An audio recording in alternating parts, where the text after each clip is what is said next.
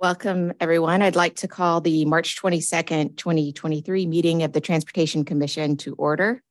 Tonight's meeting is a hybrid meeting. Members of the community are welcome to join the meeting in person or remotely through Zoom or by telephone. Since this is a hybrid meeting format, I will be calling roll. Please answer in the affirmative when your name is called. Kurt Ahrensfeld. AJ Antrim. Here. Shri Balamurugan. He's not on Zoom. Uh, Rafael Fernandez. Here. Patrick Vu. Present. Vice Chair Brian McGee. Present. Chair Faith DeBolt here. All right, so uh, now we'll move to approval of the minutes from the January 25th, 2023 meeting. Um, we didn't have a February meeting. So are there any comments or corrections of the meeting minutes?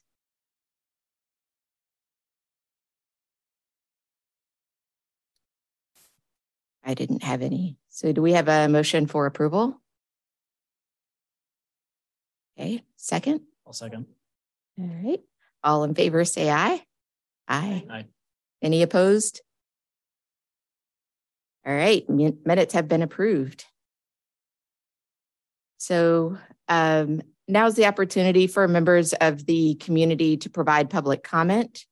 We can have up to three speakers per perspective per topic. Please limit all public comments to three minutes each, and we ask that you treat everyone with kindness and respect. We want everyone in Kirkland to feel welcome to express their viewpoints. If you're in person, please fill out the sign in sheet. And for those online, please provide your name and address. Uh, remote employees who would like to comment, please raise your hand in Zoom or press star nine if you're calling on the phone. Uh, let's see, Franz, do we have anyone who would like to address the commission this evening? Uh, yes, I believe tonight we have uh, Miss Lisa McConnell.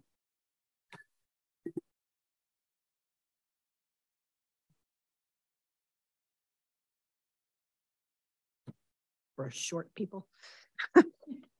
Good evening, commissioners. Uh, my name is Lisa McConnell, and I'm speaking on behalf of uh, Kirkland Greenways.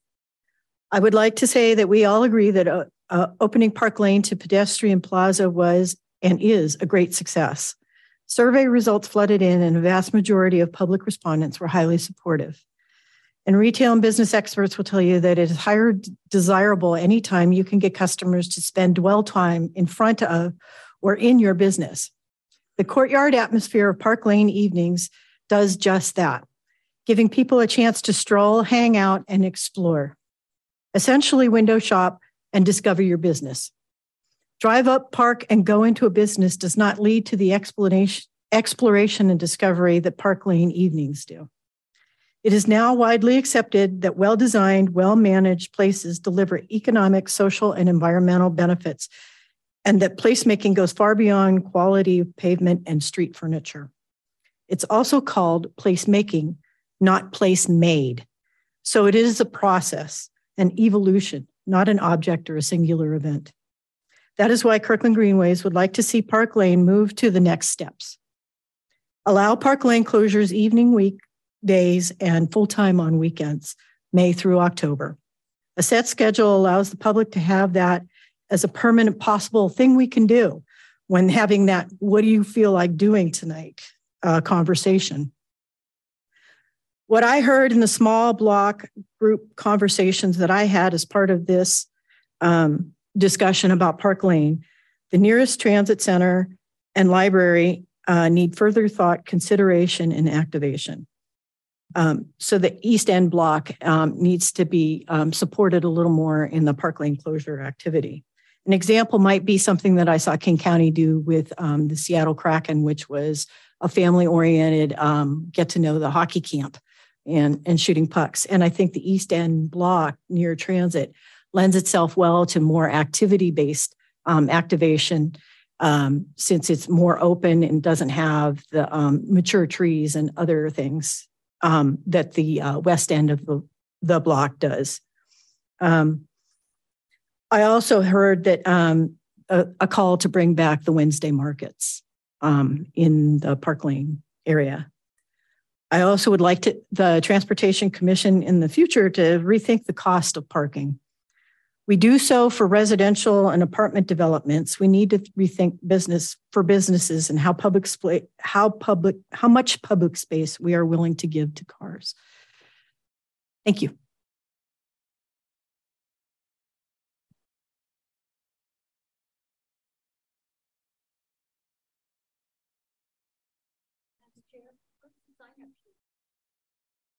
Franz has it.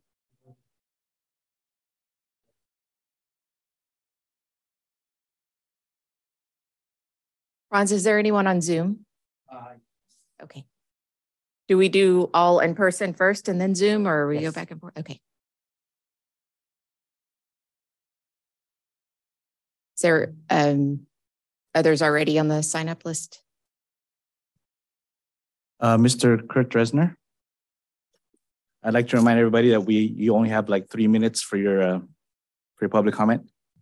Yeah, uh, I won't, I won't be too long. Um, I just want to say that I'm very excited about the future of Park Lane. Um, whenever I'm down there with my family, uh, especially during the evenings on Park Lane, the atmosphere is just so, it's so different than at other times. Um, I was just down there a couple days ago and it was not even evenings at Park Lane. It was just a regular day.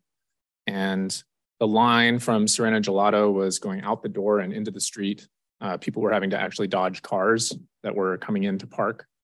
Um, there was definitely not enough room on the sidewalk for all the people that were just walking up and down. Um, I think, I think we have an opportunity, uh, as the the person who went before me said, to really make a, a cool place, um, a destination, the kind of thing that you know you go to not to go to just one specific store or one specific restaurant, but to go to as a destination in and of itself, a place where you can uh, see neighbors, a place where you can interact with other people, and a place where you don't have to worry about dodging giant metal boxes. Um, I think on top of that, we have an opportunity to reduce uh, reduce a lot of our maintenance costs on Park Lane. Uh, I've seen a lot of bollards that have been, uh, you know, knocked askance by uh, cars that are parked incorrectly. Um, we also have to worry about all the runoff from vehicles, uh, and, and that complicates matters as well. So I just really think there's a lot that we can do.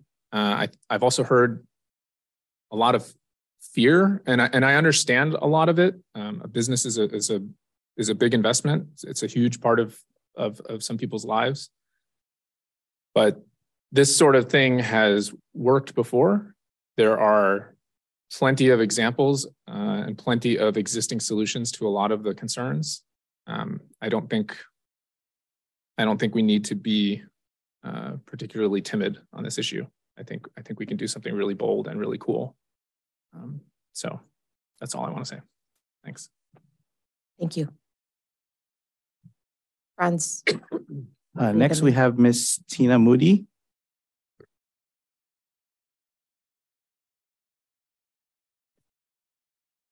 Hello, my name is Tina Moody. I'm one of the owners of a business on Park Lane. I'm speaking on behalf of the businesses located on Park Lane and the Downtown Alliance that we have started to um, show the city that we are absolutely 100% opposed to the closure of Park Lane. Our customers, the patrons that spend money in Park Lane, are also opposed to it. This will, we will be bringing forth to the council within the next month or so to show that the people that are actually coming into Kirkland to frequent our businesses don't want to see the street closed. They want to be able to find the businesses, they want the accessibility, they want the parking. There's already lack of parking. You'll notice that everybody that comments on the closure of Park Lane, their main concern is lack of parking in Kirkland. And now the city's planning on taking more parking away. I'm not sure why the city hasn't proposed maybe to look for a place they could put a parking structure up and then come to the businesses and propose this. They might get a much different um, response if there was adequate parking, but to take more and more parking away from businesses that are already struggling from lack of parking um, seems like it's it's this is going to be seriously damaging to the businesses. I've talked to many of the businesses. They've said that if the lane is closed, they will move. There won't be businesses left on Park Lane. You guys are talking about the livelihoods of dozens and dozens of people that you know it's they did a summer sunday we all did a survey on how much we lost or gained from the summer sundays the city never followed through on it we did all the businesses lost anywhere from 10 to 60% of their regular businesses on sundays so now you're proposing a full-time closure do you think the businesses will be able to sustain at a 30% closure I mean, a 30% loss of business. You know, we need to think about this. This is more than just a few people that would love to see the street closed. This is the businesses and what it takes to maintain the businesses in Kirkland. We have customers that come from all over the state of Washington. So I, I really hope that you guys take a little more consideration into the, what the businesses want and need to be able to sustain their businesses and not with just a few community members that like to bike ride or walk down to Kirkland that just don't want to look at cars. Thank you.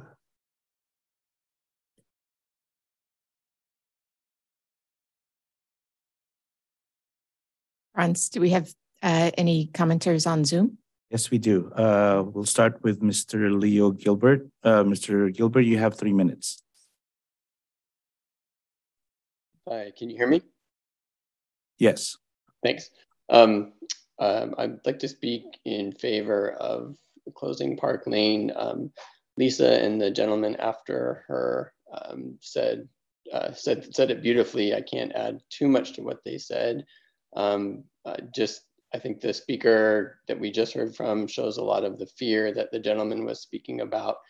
Um, these, and as that gentleman said, uh, these types of pedestrian areas work all over the world and in other parts of the country. Um, uh, my wife and I were in Boulder, Colorado just a few years ago, um, and they have a huge thoroughfare that that is completely closed to traffic, several blocks um, with hundreds of businesses. And it was just fantastic you know and you can park on the side streets and you can park at the end of this area on, on, on each end.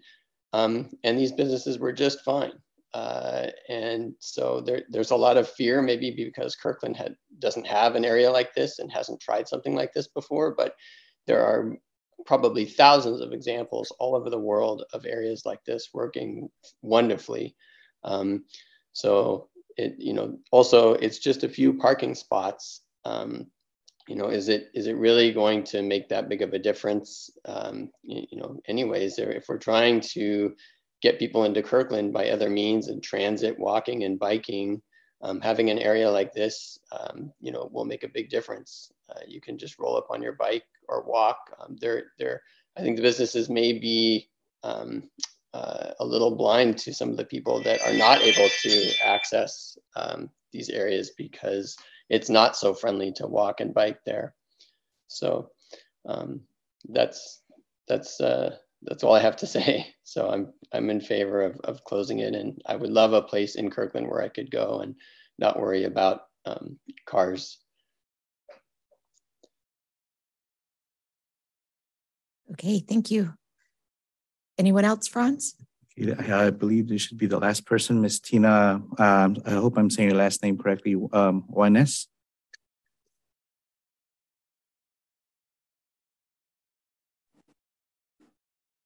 Hi, can you hear me? Hello. Uh, yes, we can. Hey, sorry. Um, this is actually uh our store iPad, and it has uh, my mom's name. Um, I own um Ivy along with my uh, mom and my twin on 141 Park Lane, and I also live in the Moss Bay community. So sorry, that's why it, I was using that. I couldn't find my iPad. So you know it goes. But uh, before I get to my prepared remarks, I just wanted to say from the speakers before, as we keep hearing these um, this misinformation about there's only 17 spots, but nobody, this city hasn't done a comprehensive survey. So we conducted one ourselves, and we found that of the 17 parking spots, uh, the turnover rate, and this is accounting for uh, only an 85%, or excuse me, a 15% vacancy, which having been on Park Lane uh, coming up on nine years, I can tell you it is rare that there's ever a spot available. Um, and then we also accounted for closure of those spots during holidays. There are over 75,000 annual turnovers. And if you want to tell me that doesn't have an effect on businesses, that's just simply not true. And in addition to that, um, they haven't talked to us. These people are saying that they care about the businesses. They have never once engaged or heard from a business. And we aren't operating from fear. We're operating out of factually out of multiple uh, pilots that we've done, evenings on park lanes, um, the uh, Sunday closure. And like Tina said, um, I know I had to pay my bookkeeper overtime to pull all these numbers. We lost between 30 to 66%. I was actually for it. The, these closures, these where these pilots are important. Um, although maybe they backfired a bit on people because I was for some form of a closure. I thought it'd be great until I saw the sales numbers. And I'm not the only one, too. And these restaurants also have a real concern, uh, especially coming off of COVID. I mean, everybody just recovering from COVID is their businesses of COVID have changed substantially. They rely on um, takeout orders and they need that through access to quickly hand out meals. There's one restaurant who I want to keep their anonymity. You can speak to them privately. Um, I don't want to speak for them, but 40% of their business is to go orders. And they are a 9,000 square foot location that if they went out, they have nine other locations. That is not an easy um, space to fill.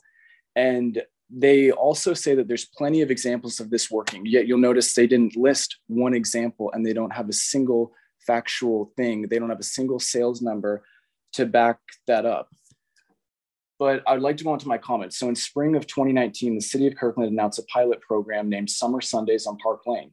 It proved to be a total failure, and halfway through the summer, it was actually consolidated to just Park Lane West. Then in 2020, the city named it Evenings on Park Lane and framed the closure as helping the businesses. For 2021, the closure continued, allowing businesses to expand into the street due to COVID. At no time during any of these pilots did any of the city or staff members follow up to get our input or take any stats about the pilots and whether they were successful or not. They have not been able to provide documentation that reflects 100% of the Park Lane businesses are against this closure. We did agree to, I believe it was about 40% of the businesses did say that as a compromise, as we know, life is all about compromises. I'd like to see it open all the time, but I also respect our fellow community members in making this an inclusive place to live. That I would be for um, evening closure, which I think that's a great compromise.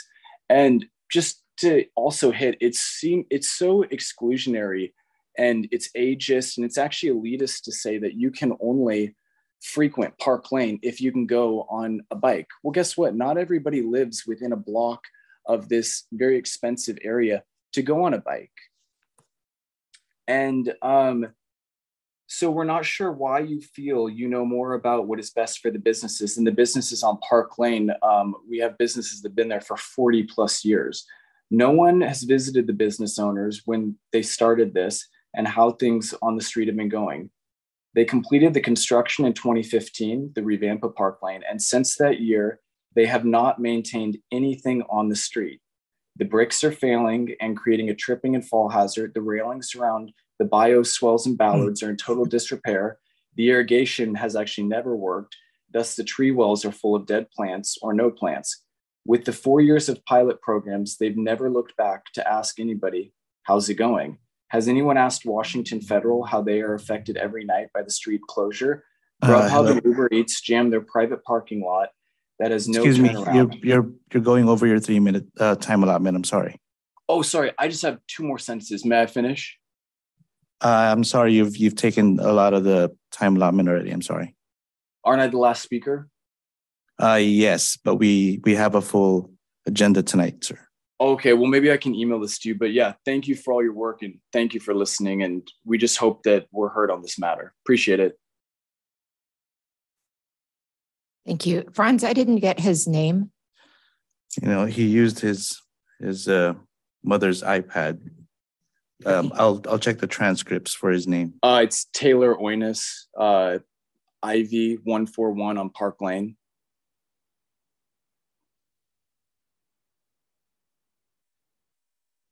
Okay, thank you. Thank you. All right, the we'll move on to the next agenda item now. Um, this is on the discussion of the future of Park Lane study. Um, we are checking. Yes, we are joined by Victoria Kovacs, uh, the transportation planner, and Martha Chaudhry, the special projects coordinator, who will provide an update of the future of Park Lane study. Staff and consultant MIG seek uh, commission feedback on initial study findings and draft guiding principles, which we will be used to further develop and evaluate vehicle closure scenarios for Park Lane. Great. Thank you, Chair DeBolt. And as you stated, I'm joined tonight with Martha Chaudhry from the City Manager's Office, as well as our consultants from MIG, Ellie Schaefer and Nathan Polanski. Martha and I came to you all in January to share with you the purpose of the study, as well as the consultant scope, and solicit your initial ideas. Tonight, um, I'm going to hand the mic over to Ellie to share their initial findings, walk through some of our guiding principles, and get your feedback on some key topics. So thank you for having us. Thanks, Victoria. Um, good evening, commissioners. Thank you for having us. Uh, my name is Ellie Schaefer. I am a planner and urban designer with the consulting firm MIG. Um, I'm joined by Nathan, who I'll let um, introduce himself. Hi, I'm, Nathan Polanski. I'm a senior civil engineer with MIG. All right, I'll go ahead and share my screen. Um, so this evening we have um, about 30 minutes or less um, of a presentation to share with you. Um, the objectives for today are for us to provide you an update on the study process over the last few months, um, confirm our draft guiding principles, and share some initial findings um, and options for considerations. Um, then we want to reserve um, at least half or over half of our time with you tonight to have a discussion. Um, you'll see some orange speech bubbles in the corner of some of my slides, and those are the topics that we specifically want to come back to get your insight on, but we'll also have um, open Q&A that we can talk about anything you would like. So looking back at our study process, so we kicked off with staff um, late December 2022. Um, since then, we have been having a lot of additional meetings with different staff departments in the city. Um, we've also done stakeholder engagement. We had listening sessions um, with business owners and other stakeholders um, along Park Lane. Um, as Victoria mentioned, staff met with you in late January to provide you an update um, on the, the process um, and it kind of introduced the study to you. Um, since then, we have been working on developing our closure alternatives. So putting together some analysis for three different ways that the street could be closed. Um, coming out of today, um, we want to get your insight on those alternatives, um, some key topics before they're fully drafted. Then we'll be completing the analysis for the alternatives and ultimately um, doing some evaluation as to how well those achieve our guiding principles and some cost uh, planning level cost estimation, ultimately packaging that all together in a final report, um, which we'll have drafted um, and we'll be back to share with you and discuss in late May. Um, ultimately, we will be presenting the findings of our study for the different scenarios to City Council um, in a presentation in late June, um, at which point they have the um, option to choose to close the street um, in some way, shape, or form, or um, not to. So I'll hand it over to Nathan for a bit here. Thanks, Ellie. Um, so as kind of it's been alluded to, we've been really busy over the last two and a half months. And one of the things we want to just kind of provide a quick overview, you know, we are looking at the, the west half of Park Lane from Main Street to Lake Street. And so that that's our study area. Um, we've been doing a, a, deep dive into getting a better understanding of kind of the existing conditions and spaces that exist today on Park Lane, in addition to sort of looking at record drawings and kind of visiting the site. We've also been going through um, previous um, city plans, planning documents, kind of comp plans, understanding how Park Lane um, aligns with those goals, as well as digging through the kind of past couple of years of outreach um, and kind of outcomes from the pilot programs that we've heard about from the um, speakers tonight. Uh, so at our kickoff meeting, um, our first kind of step was a kickoff workshop with city staff we met with about 12 to 15 people across departments and city staff.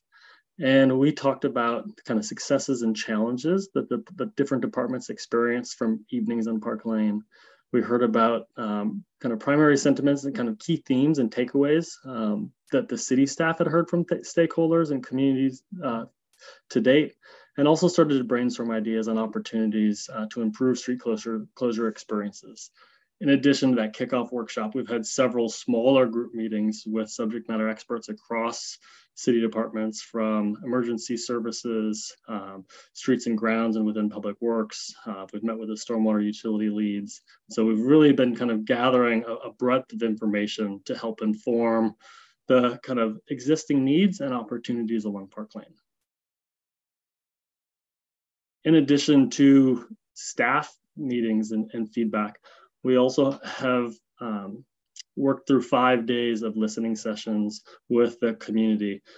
We've met kind of, we have over 12 hours of kind of listening sessions that we logged, and this was primarily um, looking at, you know, hearing from property owners and business owners, local community group leaders, and kind of patrons to understand what they are interested in, what they are concerned about with the study closure scenarios that we've been evaluating. Some of the key themes that we heard from these takeaways was really kind of wanting to kind of have clarity on the purpose of the study and why is the city of Park, uh, Kirkland looking at closure scenarios for Park Lane. Um, there was a, a cross participants and interest in kind of making sure that businesses can kind of maintain um, and be thriving along Park Lane and maintaining Park Lane as a destination. We heard about other areas, even within Kirkland, that are starting to kind of potentially draw people away. And kind of Totem Lake was an example of some of the amenities that they have there, and really recognizing that the activation of the street is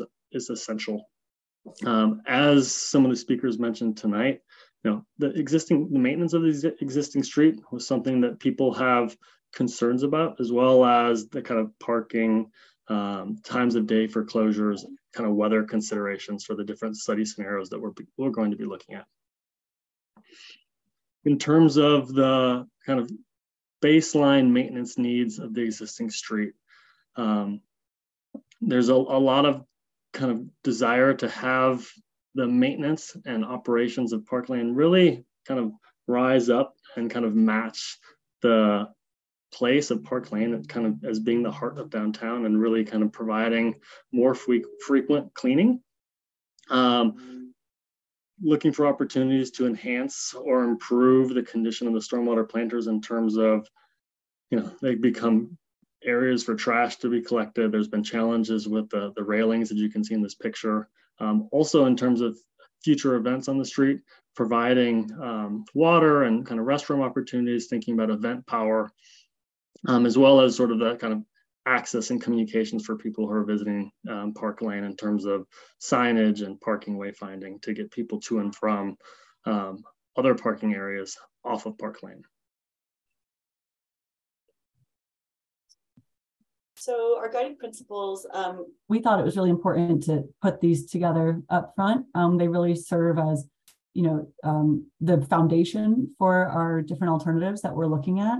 Um, it also provides us some direction in terms of what we want to see or what we define as success for different closure scenarios, um, and just kind of help define that end goal. So um, the guiding principles we put together, they are an update to the guiding principles from the 2010 um, Park Lane study. They're also informed by several prior plans, um, studies, and policies. Those are um, all listed on the, the right side of my slide here, um, which all had extensive um, community outreach um, done as part of them. Um, and then they're also informed by staff input from all of our conversations to date, as well as what we heard from stakeholders in our listening sessions that Nathan just reviewed. So I will just briefly read through these, and then this is a topic that we want to um, revisit and discuss, hear your thoughts on these at the end of our presentation. Um, so our first guiding principle is to enhance Park Lane as part of a larger pedestrian connection between the lakefront, Kirkland Urban, and Northeast 85th Street station area. Number two is to enhance Park Lane's local and regional destination appeal. Number three um, encourage economic vibrancy and commercial variety. Number four, ensure equitable access for all. And number five, maintain consistently functioning year-round streetscape. So in addition to those um, guiding our scenarios development, they're going to be used as an evaluation tool um, that sort of provides that qualitative lens of how well the different street closure scenarios achieve those guiding principles. Um, that will be paired alongside a quantitative evaluation um, looking primarily at planning level cost estimates. Um, so we'll be measuring these, each guiding principle for each scenario, um, sort of ranking them on a one to five star system um, using measurable objectives. So in your packet, there's a bit more detail on what we've drafted up for how we would measure each of the five guiding principles. Um, so that's intended to be really transparent. We'll include evaluation notes, like in this example on my slide here, um, and use this as a tool to understand, you know, qualitatively how well do the scenarios achieve those five different goals. So getting into the scenarios themselves, um, we've been tasked to look at three separate options um, for Park Lane. So the first is going to be summer evenings, continuing that type of closure. Um, so the street would be car free in the evenings from approximately May to October. Um, summer seasonal is looking at 24 7 um, closure to the street May to October. And then the year round closure is 24 7 all year round um, car free. Um, we're also working on some renderings of the street to help understand both logistically um, how the street closure would work, as well as some eye level perspectives to help communicate the look and feel, um, especially as it relates to some different programming and infrastructure amenities. Our study, we've organized into really five key topics for each scenario. Those are public safety, infrastructure, programming, parking, and operations. So I've got a couple of slides for each of these five topics. Starting with um, public safety, of course, um, you know, emergency access is a really important, hugely important thing, and it largely shapes what we can and cannot do on the street. Um, so I'll just note that we're in ongoing discussions with the fire marshal as to what would be required um, if you know any of these scenarios were to um, happen. Um, the main thing I'll point out now is that summer evenings and summer seasonal um, in the fire code are both considered temporary events, so less than 180 days in duration. Um, for that reason, emergency access and fire access um, would happen from either end of the closed area. Um, and because the emergency access is from the outside, um, we are able to place movable objects in the travel lane. Um, the year-round scenario, on the other hand, is a permanent, uh, is considered a permanent closure, so over 180 days.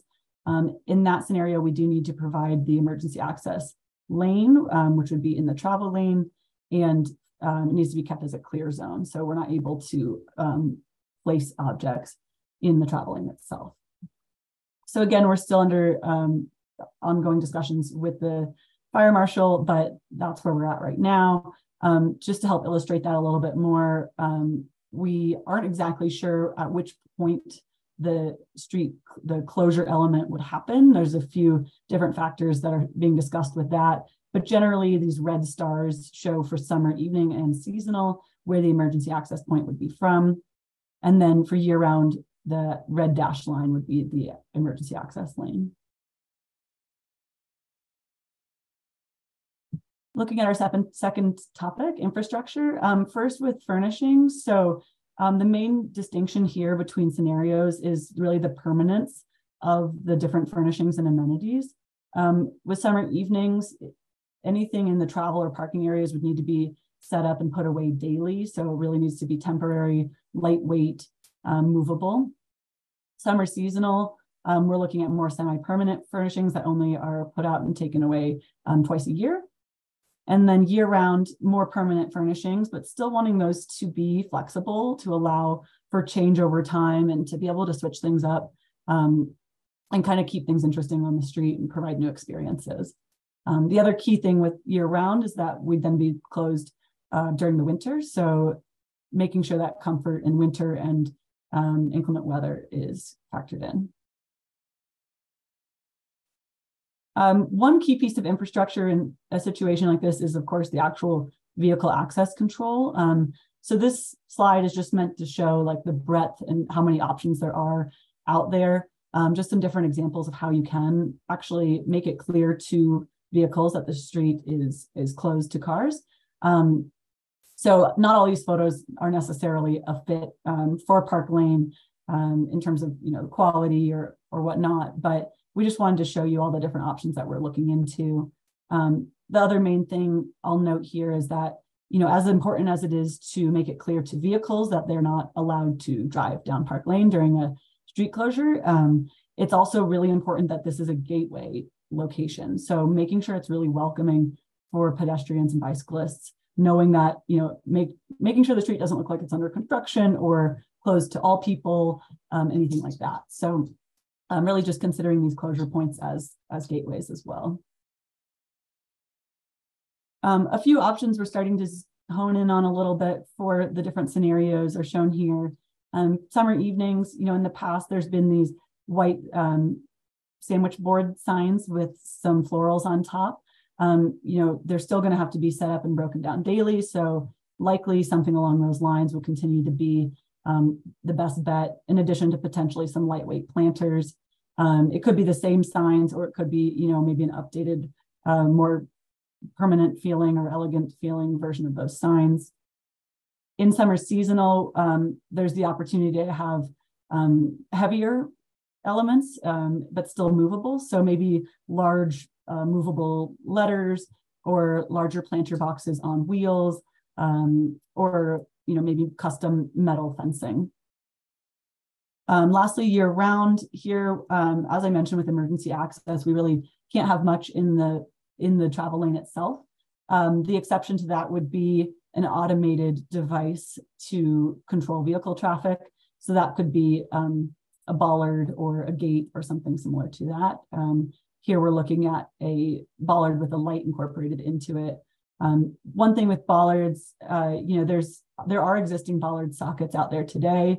Um, generally, they've been challenging for staff in terms of maintaining those. Um, so that's something we are considering. Um, the other, you know, vehicle access control or maybe more gateway signage element that would be appropriate in year round would be something outside the travel lane. Um, for example, like a monument signage or something that's more permanent, and then um, a banner on the light posts. Um, and those are actually possible in any scenario. The existing light posts have rods on them for hanging banners. Um, this is another topic we want to get your thoughts on and we discussed. Another infrastructure component that we're exploring are opportunities to retrofit the existing stormwater planters. So these are pictures of the existing conditions um, in January. So these are the stormwater planters. Um, they were built and provide water quality treatment from the roadway and the parking areas, which are considered pollution generating surfaces. So they treat stormwater runoff prior to draining to the lake. Um, what we've heard from through our listening sessions and from staff feedback are some of the maintenance challenges. These end up becoming um, areas that sort of attract and collect litter. Um, so they become a little bit of an eyesore. There are some kind of questions or concerns about opportunities for plantings. And so we're looking at strategies and each of the different scenarios to provide some modifications or alterations to these areas. And so for um, summer evenings, one of the things that we were able to discuss with the um, stormwater utility leads is that the existing um, stormwater planters haven't been observed to overflow during large storm events. So we think there's an opportunity to raise that soil height six inches. And so rather than having um, kind of a deeper facility, raising that up and then also replanting it with taller plants. So this can address both the kind of actual and the perceived depth of those areas. Um, we're also looking at opportunities to provide partial decking with um, potentially with seating in areas. There are existing structures that need to be accessed for maintenance throughout the year uh, to maintain um, the stormwater system. Uh, but in talking with um, operations and maintenance folks, you know, there are, this is something that they were receptive to. And then we also want to explore opportunities for removing or replacing those low railings that, you know, some people feel that they're a little bit more of a tripping hazard than they are a landscape fence. Um, so those are summer evenings. Um, in, in, the summer seasonal, it's really the kind of same set of tools, um, but then looking at, you know, can we replace um, railings with maybe something that's a little more permanent in terms of it can be there for the, the summer season kind of with more seating opportunities. Year round, um, one of the things that was kind of an interesting conversation piece is by removing cars from Park Lane, the roadway and the parking areas are no longer considered a pollution generating surface. And so the, the need to have the stormwater planters to provide water quality treatment goes away. You no longer have stormwater runoff coming from vehicles and brakes and tires that's kind of providing that kind of pollution um, generating um, runoff. And so there is an opportunity to retro, retrofit those spaces for something different. Um, one of the, I guess, positive and kind of unique things about the way that the stormwater planters were designed is they are flush along the pedestrian side of the um, stormwater planters, whereas along the roadway, there's sort of a six inch curb to sort of provide some additional protection. So from an accessibility standpoint and getting people onto potentially a new surface over a portion of the stormwater planters, that is something that um, you know is readily doable. So these are a variety of things that we're looking um, at exploring um, and another topic that we want to talk about and hear, get feedback from at the end of this presentation. So then our third topic is programming. Um, you know, it's it's really essential in a, a, closed street environment like this to, you know, leverage that new space that's opened up for pedestrians, um, giving people a reason to be there, giving businesses a reason to stay open longer, um, so that's a big topic we're, we're looking at. Um, with summer evenings, it's really, you know, prioritizing evening, nighttime activation. Um, in particular, you're going to be getting, you know, after school, after work crowd. Um, it's a prime time for restaurants, you know, around maybe happy hour dinner time. Um, but need to provide a reason for the retailers to stay open later than they normally do um, if they choose to. and then, of course, the daily setup and breakdown, as I, I mentioned before. Um, summer seasonal, here we have an opportunity to kind of capitalize on the better um, weather all day long. Um, you know, especially like weekdays, mornings, midday, those tend to be kind of quieter times in, in downtown environments. So making sure to prioritize activation um, during, you know, all day long. Um, likely to get a broad variety of visitors um, in the summer, you know, with uh, people traveling more, school breaks, what have you. Again, retailers and restaurants need to be engaged partners in the programming and activation. Um, and then also here you start to get into leaving things out, you know, overnight. Um, so thinking more about durability, security, and storage. Um, year round is a bit similar to the summer seasonal here. The main differences are going to be the seasons, of course, inclement weather, cold weather, um, making sure to kind of celebrate those times and um, you know, rather than hunker down, uh, give people a reason to, to go out. Um, again, activation and durability, security, and storage will be key with any um, any programming. Um, when we get to our discussion, we've got a few just examples, initial ideas of how the street can be activated. Um, we really want to see what, what you think and um, especially how we can engage the businesses and other partners um, in that programming. Our fourth topic is parking and vehicle access. Um, so, you know, the street closures we're looking at, they're closed to vehicles, open to pedestrians. Um, so what happens there is the parking spaces go away, um, as does vehicle access, of course. So summer evenings, you know, it's closed for the least amount of time. So the parking is just the least impacted overall. Um, regular vehicle access can occur during the daytime, um, as well as from near nearby short-term parking spaces and long-term parking spaces um, and alleys. Um, and then, like I said, emergency access um, comes from the ends of either end of the closed area. Summer seasonal um, parking is impacted longer. Um, again, during the, the closure, they can access, cars can access from nearby parking lots, alleys, short-term spaces. Um, an exception to, you know, driving in the closed area would likely be made for city maintenance to be able to get in there and take care of things. Um, there's also the um, option for commercial maintenance to be able to get in there, um, possibly using a permit system.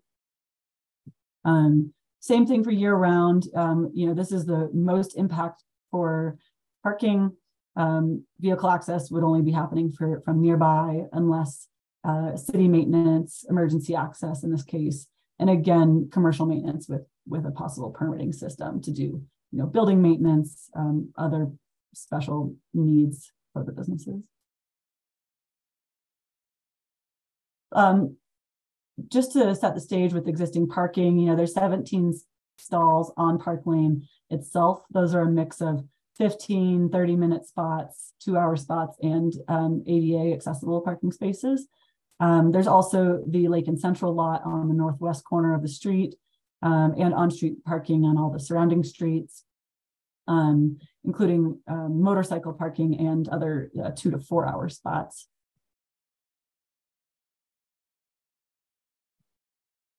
Um, in all scenarios, you know, there's several things to consider with parking, um, enhanced wayfinding, especially to the library parking garage and other nearby public parking lots, um, safety improvements to the garage itself. So people feel more safe and comfortable to park there, um, especially at night.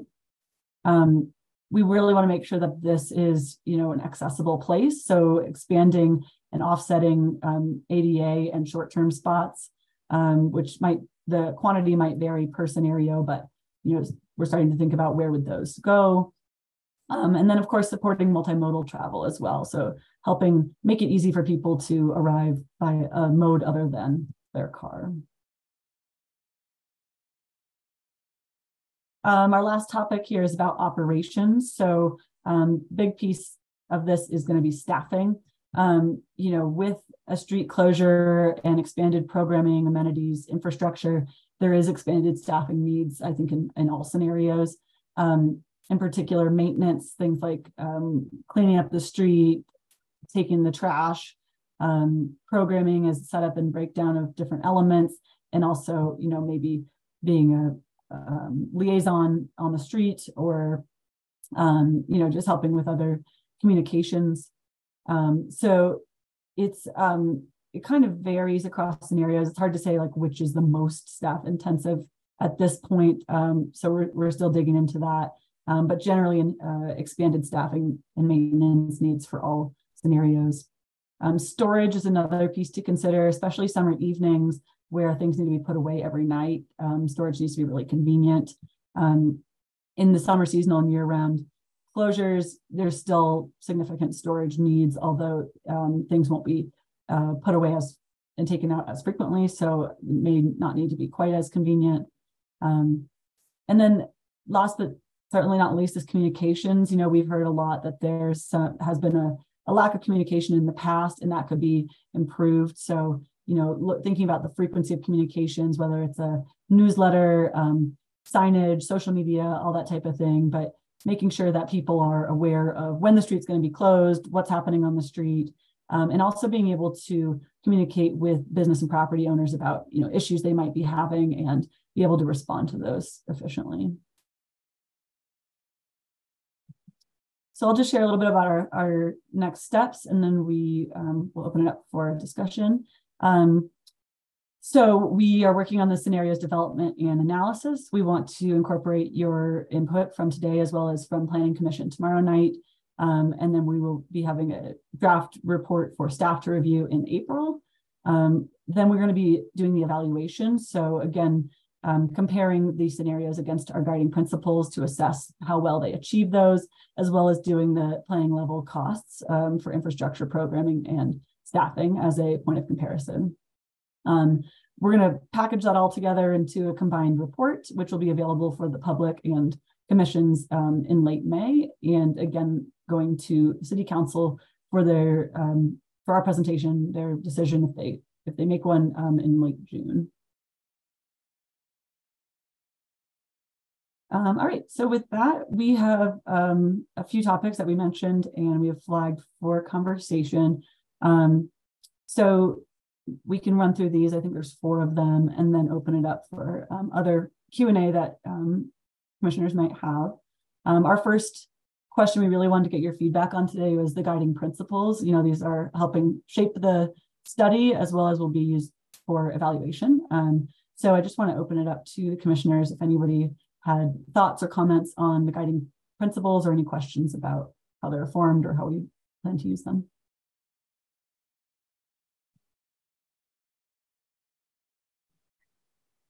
Patrick. Thank you.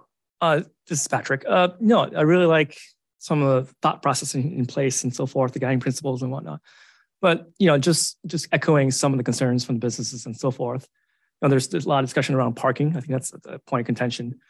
And you know, and we've seen studies come our ways as well in terms of there's study here, Lake Washington Boulevard. There's a lot of these bits and pieces, and I feel like the parking conversation about well, what's the overall strategic view for parking for downtown? How does this fit into it? How does elimination of potentially elimination of 17 spots fit in, and how does that compensate? Just you know, how much of this of this study has tapped into that view or looked at how this contextually uh, fits into the whole parking strategies for downtown? I can answer that, Ellie. Um, I've mentioned to the commission before, and it is one of your, I believe it is one of your work plan items, but the city is looking at broader downtown parking and is um, going to be collecting data about parking downtown. And we are collaborating, of course, in our department and talking about different strategies. And Ellie mentioned or thinking about other locations if we want to allocate more short-term spaces, um, should that be removed seasonally or long-term. So it is being considered, but um, you know, it is a big topic, much bigger than just this one block, but it is being coordinated. I don't know if Joel or Julie wanted to add anything to that.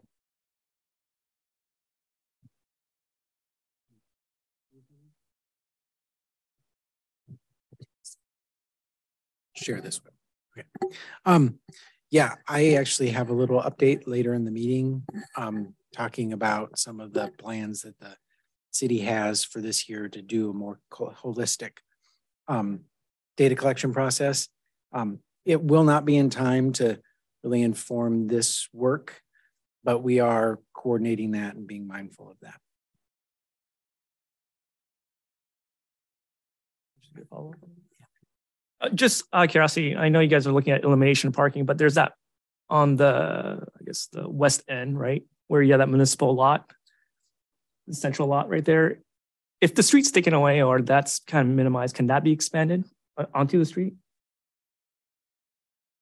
And at least give some parking space back? Or has that been kind of thought through or is it just keep the footprint? So the, the west end of Park Lane is used for access to the parking um, lot, and so that there's not really an opportunity to. Um, if you were to change that access, you'd be removing parking somewhere else within the lot to provide a different access, and so that's not something that we've looked at. Okay, thank you. Yeah, and I'll just add that portion of the street there is important for emergency access to Park Lane as well. Yeah, this is Kurt um, Ahrensfeld, and um, I just had a couple of comments. One is um, on the maintenance side of things. I do agree that's a big concern, um, particularly with the bricks. Uh, I think they've been pretty good. One of the reasons we chose that over that was chosen over the concrete pavement was because construction was during the off season, trying to minimize the impact on the businesses. Um, so you know that's but there was talk about maintaining that with some special equipment, which I don't think has been done. Correct me if I'm wrong. Um, I'd be concerned about taking away or reducing the storm drainage um, efficiency. Um, one of the reasons that it is as it is now is because there was a major storm event that was prior to the construction of the project. And it sent, it was kind of a flooding event that occurred from the Park Lane Place Mall at the time, and then sent a bunch, of water down into Park Lane and caused a lot of chaos. And so, and there's not, there wasn't uh, stormwater treatment or flow control in the street at that time either. So I think there's a lot, there was a kind of a pushback on that. And I think it's been addressed pretty well with the facilities they are now. I think it's a good idea, at those other options with the seating and that sort of thing. But I'd be concerned about taking away some of the efficiencies of that um, system. Um, fire access also is something that was um, of concern during that design and construction. And um, it sounds like you've already taken a good look at that, um, but just again, keep it on the radar. Um, let's see. And then there was a talk about some of the other developments in the area taking away from Park Lane, in other words, the Totem Lake and um, Kirkland Urban. I think those facilities are different. Uh, this is unique in that it's really close to the marina. And I think that's something that should be played up in the um, in the options that you're looking at and also the wayfinding. Um, I think it's really nice that it's so close to the marina, whereas the other facilities like Totem Lake don't have that benefit. Uh, and certainly urban is farther away and I don't think it's as user friendly as Park Place used to be. It's just my own opinion. Um, just be clear about that. Um, but that's some of the comments I had. I think maintenance is really important, and then also the activation and communication with businesses very important. Um, can't emphasize that enough. Thank you. Right. I'll just add one quick thing specific to the the topic we have up here, which is the guiding principles. And I think what you have there looks good. The only thing I would maybe consider adding is on the fourth one about equitable access. I'm thinking about what is the purpose of Park Lane and this study. And I think safety needs to be mentioned amongst these principles, and that might be ensure safe and equitable equitable access for all um, would be good to have in there because that's that should be um, amongst the scoring criteria as well.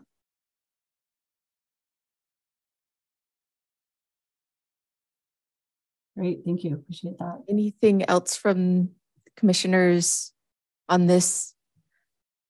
I just have uh, one comment here that's just uh, from the comments that we've heard from the business owners tonight and that I know were incorporated into the study and what's being presented. Um, I'm just trying to figure out here in the guiding principles if there is something that needs to be modified to really um, make sure that we're giving the business owners um, the sense that they are being heard and um, uh, have that opportunity to uh, be involved in the uh, decision making. Um, we've got the encourage economic vibrancy and commercial variety bullet there, and I don't know if there's a place there to something about communications. Um, I feel like maybe is missing.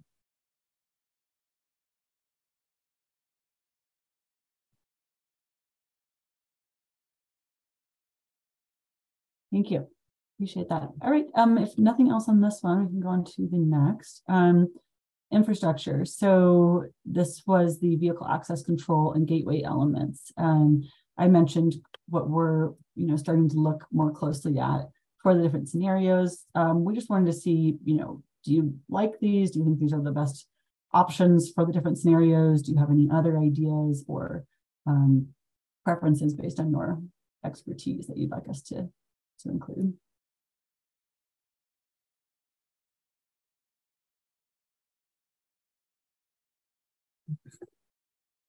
Go ahead, Patrick. Yeah, this is just uh, Patrick Vu again. Um, you know, I, I think my big, uh, I think my big concern is always maintenance, right? Long-term maintenance, um, and I think that's going to be, you know,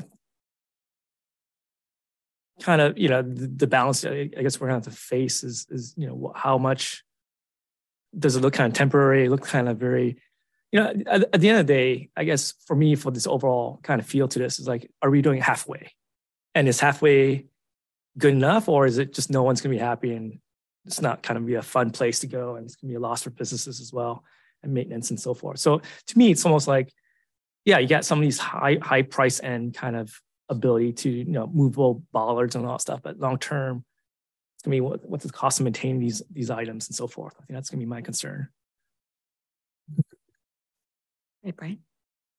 Just a minor one, um, more for the consideration of.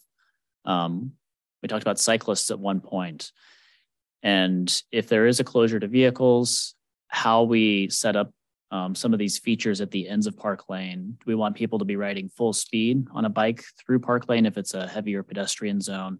Just kind of as you come up with the options and implementation for that, um, have that amongst your considerations for what type of features are shown as examples and um, that we're in alignment there. Maybe yeah. Bike parking on either end. um, AJ? Haven't actually used one of these bikes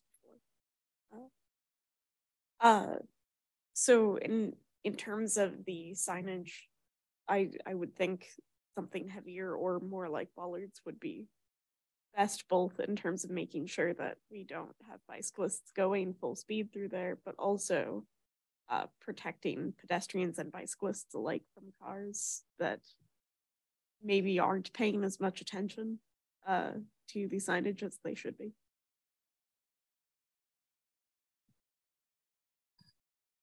Thank you.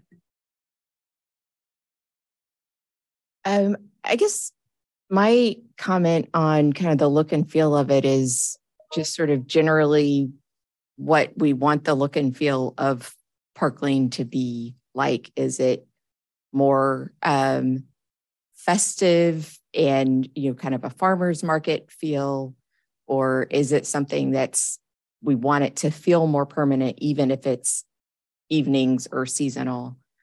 Um, so I think that that's that's where I'm coming from. Is uh, you know the the sandwich boards I think are fun and festive. Um, that street festival kind of feel, and that's fun. Um, we want it to look like something a little more sophisticated than you know having planters um, or the the metal fencing there. Um, I, would be, you know, a way to go. Uh, so to me, I don't know, it, it feels a little bit uh, premature, I guess, to be talking about this at this point.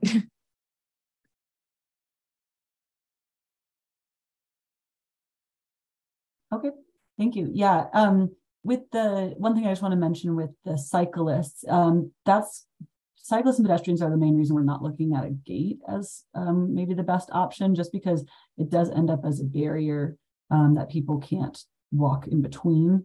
Whereas something like planters or bollards or you know um, individual fences um, do provide that space in between and are, are more welcoming. So, um, but yes, definitely noted on that. And, um, and I think it's a good point on the the style as well. You know, we'll be providing examples, but um, you know, branding the street um, is going to be something that will be really important for recognition, placemaking, uh, moving forward if there's a, a longer term closure.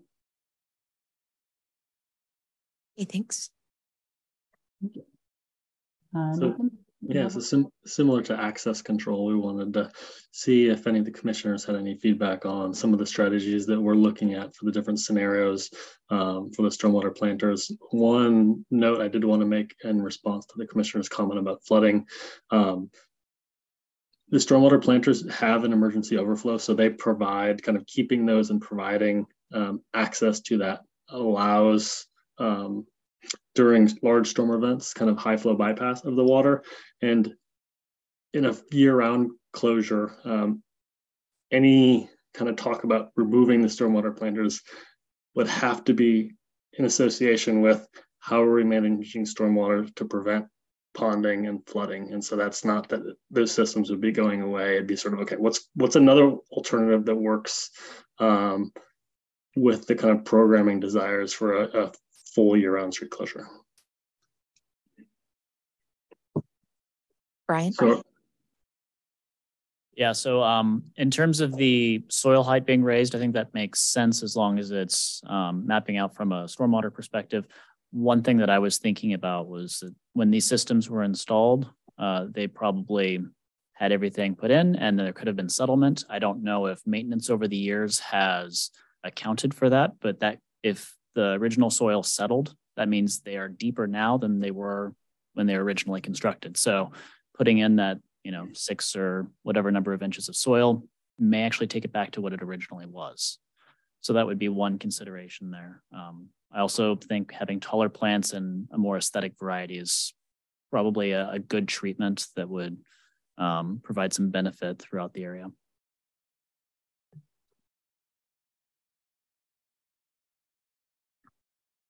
Any other comments from commissioners? Um, how about Raphael and Shri? Been quiet tonight. No comment on my end. Okay.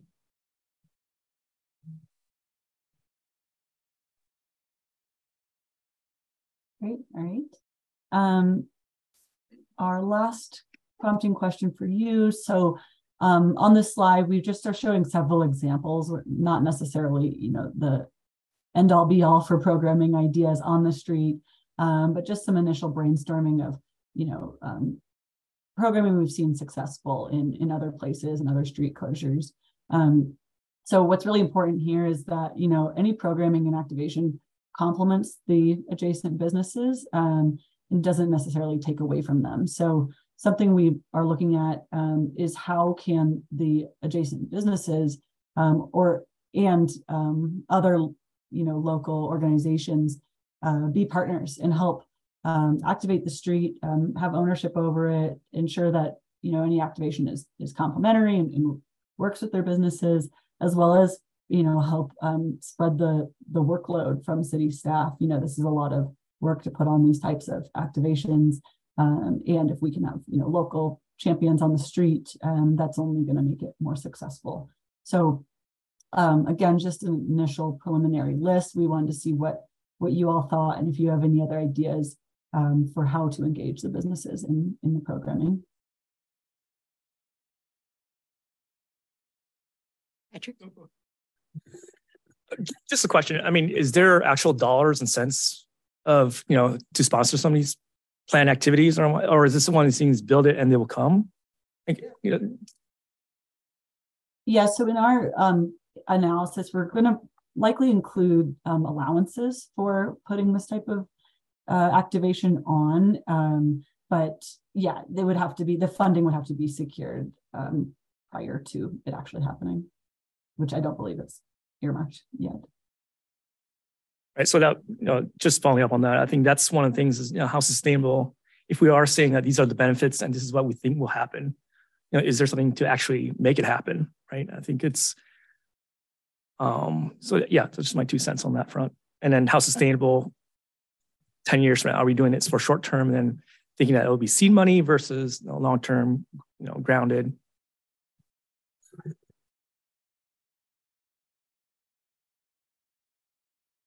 Thanks, Patrick. Any other comments?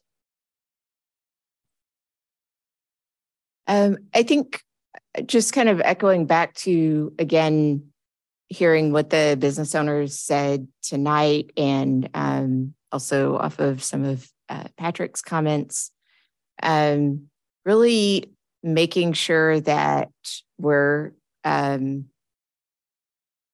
have that communication, the back and forth, and understanding um, what the benefits are, and you know, sort of the why are we doing this, and is it working?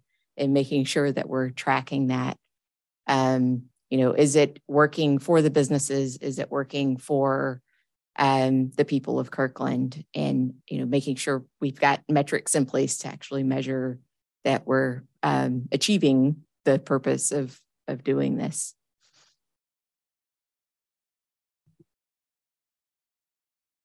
Yeah, I might. That's a really good point, Faith. Um, you know, as we talk about the scoring of all the different options, And the three rough options that are together, you know, the purpose of what we're doing is making a change to Park Lane that's going to be more permanent.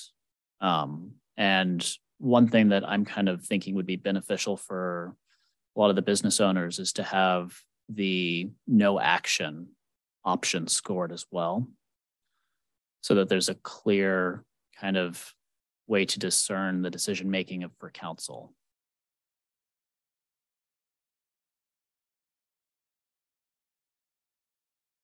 Okay.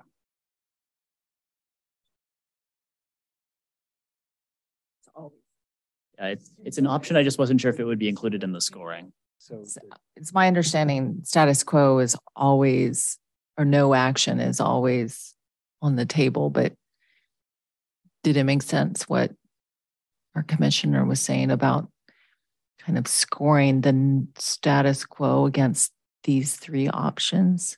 Is that something we're planning to do? Yes, um, yeah, sorry, that definitely, that does make a lot of sense. Um, in, yeah, we can look at how to do that in an apples to apples way um, as compared to the scenarios. Um, the other piece that we're making sure to include is the baseline elements that Nathan talked about at the beginning, which is, you know, regardless of a street closure, things that would need to be done to bring the street up to, um, you know, level of, of maintenance that it, it really should be at. Um, so yes, that's definitely something we can do. I just wanted to add, you know, we're going to be evaluating and rating these against the objectives, um, kind of the guiding principles and the measurable objectives um, that have been identified. But we're not going to be ranking or comparing them against each other. What we're trying to do is create create the best of each scenario. And so I just want to kind of make sure that that's clear as we're sort of evaluating evaluating each of these um, individually.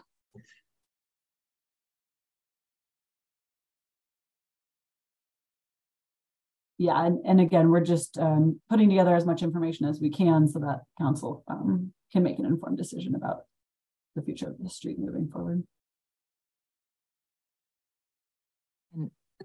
Another key component, because I think I heard this come up, is um, you are including some project cost estimates as well in your study. Yeah. Yes. Okay. Yes. So that's- uh, planning level. Okay, not great. Not detail, of course, but just high level costs. And because I think that's been a data point that has been missing in the past.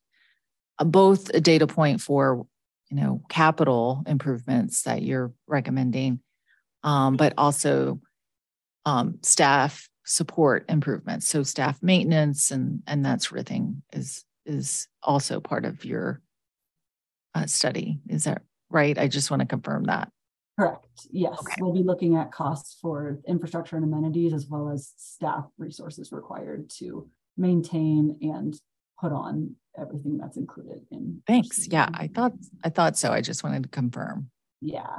Yeah. So that's our more quantitative way of assessing these, um, in addition to the guiding principles, which is, you know, aside from cost, how well does it achieve the, the goals? So kind of two different ways to look at them. Uh, this is Patrick again. Just you know, Nathan, your comment about we're trying to, you know, it's great that we're trying to get the best out of each scenario, but I was a little confused in terms of when you were saying we're not trying we're not trying to compare scenarios to each other. Did I hear that right? Or Correct.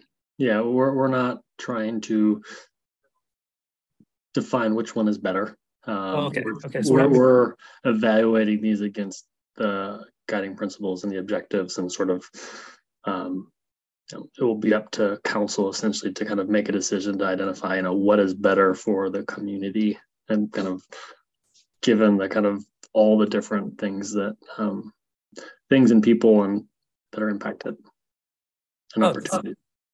yeah, that's that's fair to say. So if I'm hearing it right, it's more like you're giving us some criterias, but it will be uh, at the end of the day somebody making seeing like how many stars are there for scenario one, scenario correct. two. Yep. Thank you. Okay. Any other comments from commissioners?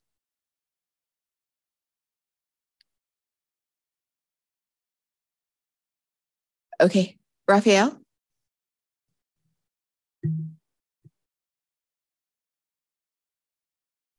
Sorry, I was muted. No, um, that answered my question. Thank you. They beat me to it. Mm-hmm.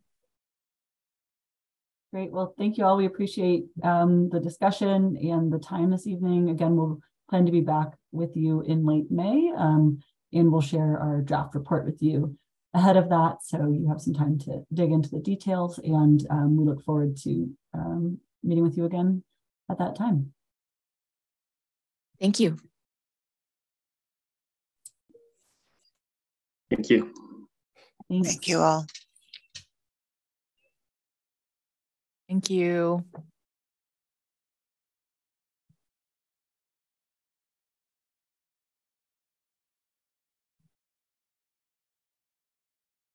Okay, uh, our next agenda item is the Trans- Transportation Master Plan uh, 2022 Progress Report. We'll hear from Transportation Manager Joel Pfundt, and we are joined by Blair Daly, Transportation Project Coordinator, who will provide a briefing on the Transportation Master, Master Plan Progress Report, uh, Capital Improvement Program Investment Tracking, and Transportation Concurrency. Thank you, Chair DeBolt and Commissioners. So um, I'm just going to provide a real brief introduction. Uh, this is something that we've reported to the Commission on before. It was one of the uh, one of the work items out of the TMP update, and um, Blair has been working on developing and refining uh, the progress report for a number of years, and so um, wanted to uh, come and report back on that. So I'm going to hand it over to Blair to talk about the progress report, and then I'll be covering the transportation concurrency and the CIP tracking. Thanks, Joel. Yeah, so for a uh, for a reminder for all, each of the items that appears in this infographic is um, related to an item that's called out for for measuring in the TMP, and we're talking about the 2015 version of the TMP, of course. Um, so we we order the the modes. We, we look at items by mode, and we order them in the same order that they appear in the transportation master plan. And uh, 2018 was the first year we produced this annual report. Uh, there's one for 2019 as well. 2020 there was not one, but 2021 there was one. And um, so it's it's an exciting time as we come up to to a point of updating the transportation master plan. We know that um, some of the things that we've been measuring that are related to the 2015 TMP will change. Uh, some of the goals may change. Some of the things that the, the TMP calls to measure will change. Uh, but for the time being, we continue to measure the progress that we're making on completing the goals in the 2015 TMP. And completing is how we, we tend to frame this. So we're looking in a lot of these measures for 100% completion of various, various goals. Um, so I will start with the safety related measurements. So we look at both numbers and rates of disabling injuries and fatalities that occur on Kirkland's roads. And we look at them in three year periods. So um, we can see that uh, on the 2022 report, um, the three most recent years, the, both the numbers and rates are about the same as the three prior years.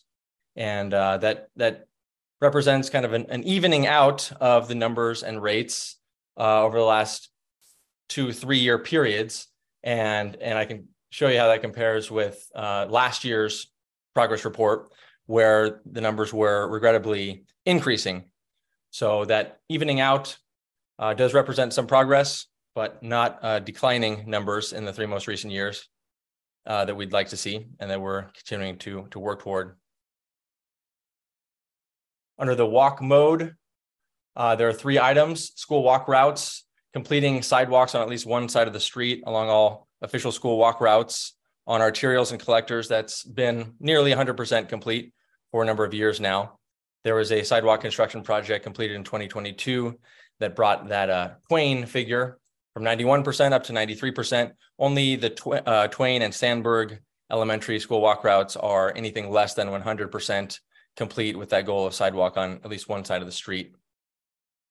Related to crosswalks, the TMP from 2015 uh, had seven, uh, it put forth 71 light deficient crosswalks that, that were slated for having lighting upgrades. And uh, this number 54% has stayed the same um, in 2022 as it was in 2021.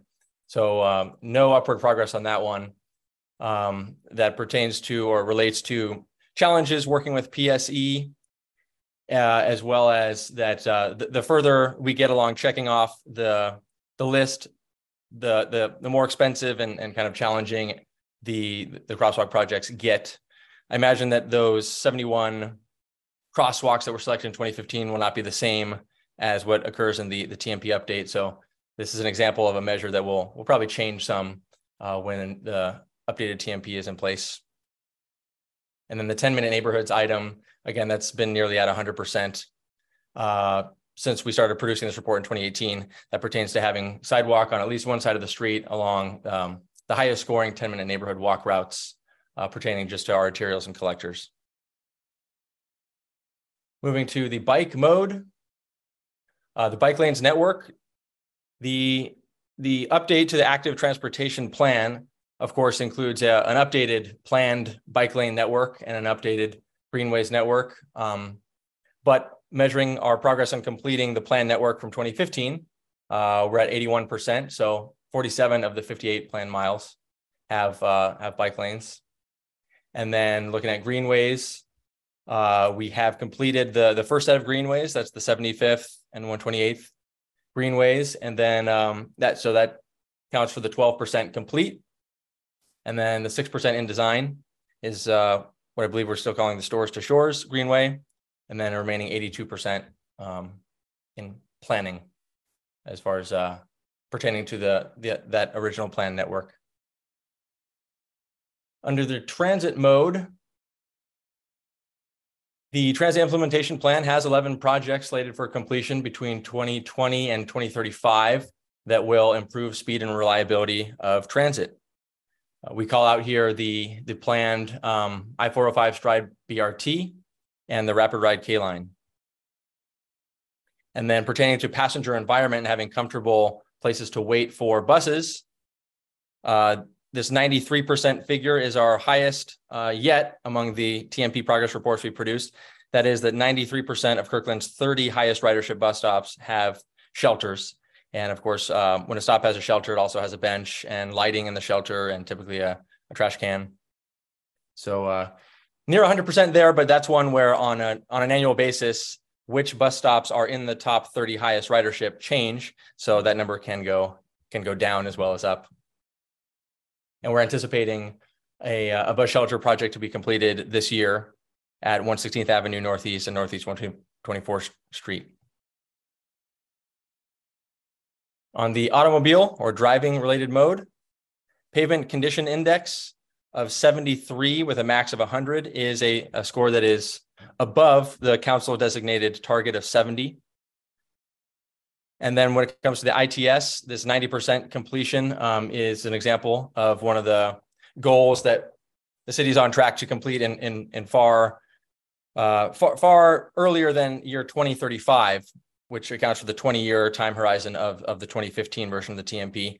Um, that is that 56 of the 62 city operated signalized intersections are fully updated to uh, standards.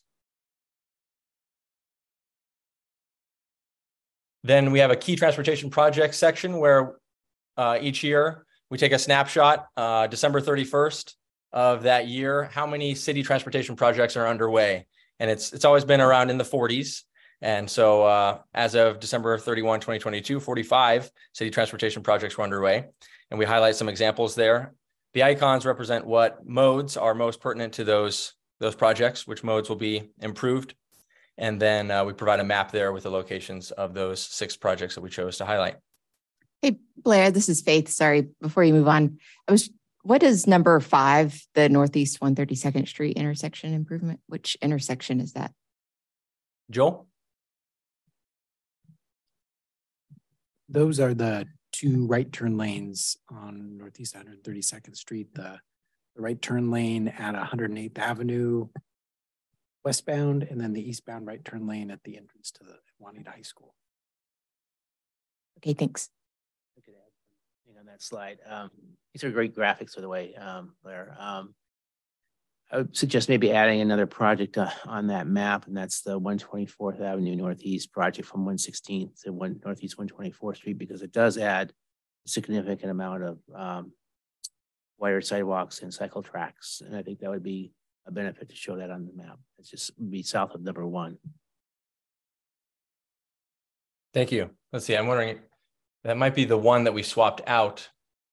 116 from last year's report, 116th Ave and Northeast 124th Street. Is that what you're referring to? That accounts for all four modes. But yeah, thank you. And then the final page. Just- of the- Sorry, ahead. just a, a comment on that number five, um, the, the intersection. Um, it seems like it should have the icons for walking and biking because anywhere there's an intersection, those other modes have to get through as well. Is it just that that project did not attempt to address the other modalities or I, I'm just kind of confused by the that those icons aren't there. Yeah, I think there was, a- go ahead, Joel. I can touch on that a little bit. We were, we were trying to be fairly um, um, transparent about what modes that those improve. So we still want to provide at those intersections, you know, uh, safe crossings and um, and make sure that those modes are accommodated. For for example, with both of those, we you know we did put in green bike lanes, and we did in those cases. It is a good point that we, although the bike lane ends up between the right turn lane and the through lane, it is now a full standard width five foot bike lane, unlike a lot of 132nd. Um, but we felt like it really wasn't improving the you know the walking and um, biking network. It it maintains that network and it maintains a safe operation there. But what you know the the 108th right turn lane is really about making the interchange function. You know, it significantly reduces that um, uh, westbound vehicle queue and and that type of thing. So that's why we were why we emphasize those two modes. Okay, thanks for that explanation. Sure. The last page of the infographic provides a year over year table. Um, the population is provided up here because that's what is used to generate the disabling injuries rate and fatalities rate. Um, it is a positive thing to note that um, we saw zero fatalities on Kirkland streets in 2022. The first time we've seen that since 2013, so 10 years back. With that, I'll hand it over to Joel.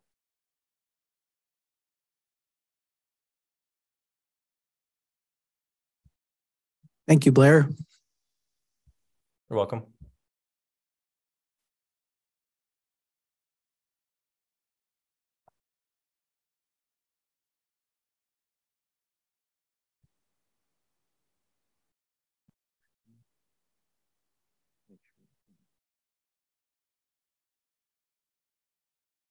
Sure that see it.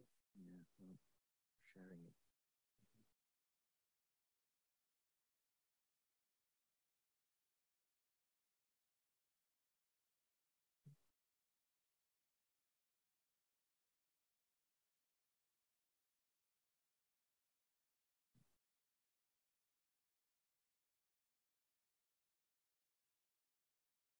Yeah, so I was just asking, are we, are we taking comments on the previous, on the measurement slides or are we moving on to a different topic? Uh, we can take questions on that now, or we could do it. I can do, we can come back to it after I do the second half of the presentation. Oh, Either no, ways. I can, I can wait. Yeah, if it's connected, yeah. Okay, so um, uh, let's see if I can. Don't see the uh, remote mouse, so sorry that I'm kind of back behind you guys, but um, it's like I'm remote. so um, uh, want to talk about some of the other transportation performance measures that we have been working on. I did want to highlight that final page that um, that Blair showed. That that actually where we you know along with the infographic that we kept this information from the previous years. That was actually a reflection of a comment that we got from the commission when we first put this together a number of years ago. And I think it's been a nice addition to be able to go back and look at some of the historical information as well. Um, so uh, wanted to talk about, oh, what did I do? I'm gonna share screen.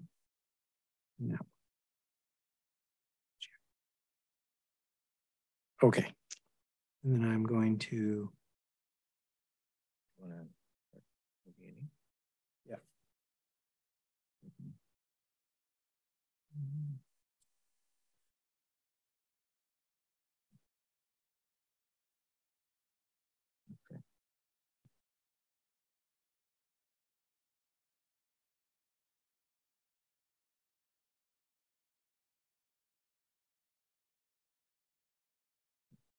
Individual. well, let's do this. There's just a couple slides, so we're just going to work from the work from the notes. Uh, I will do this.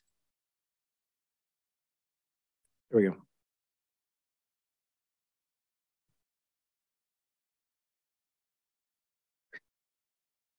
So um, First one I wanted to go over is uh, the transportation CIP investment tracking. So, um, what the 2015 uh, TMP did, um, and I'll uh, this was described in the memo, but I'll briefly try to cover it here too. Is it included um, information that was broken up by uh, how the transportation master plan, the the 20 year plan, was broken up by investment in mode and as a as a surrogate for tracking that we're investing consistently with the plan um, by mode was to look at the dollar amount. So um, if we look here in the 20 year plan, um, the total uh, planning amount reflected in the 20 year plan was $140 million.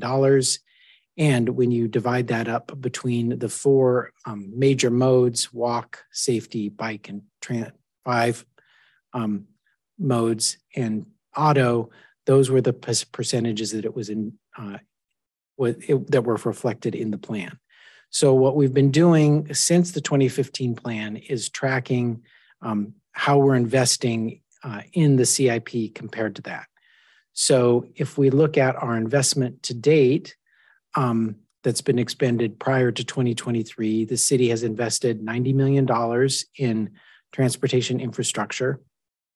And of that, these are the percentages by mode.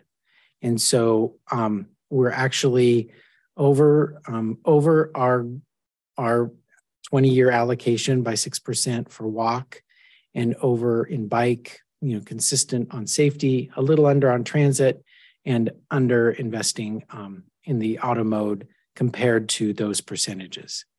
Uh, when we look at the recently adopted six-year CIP, these are the investments in um, that are included in that, which total up to almost $100 million. So it's um, within the, the time frame of 2015 to 2028, the city has invested, you know, um, 190 million dollars in uh, transportation, and uh, in this CIP, we're looking at almost half of that being invested in projects that are focused on the walk mode. This is admittedly an inexact science. Um, projects do bleed over between modes, um, but we do when we talk about a um, like a major um, roadway project we do put that in auto. So, um, so, or in some cases with some very big projects,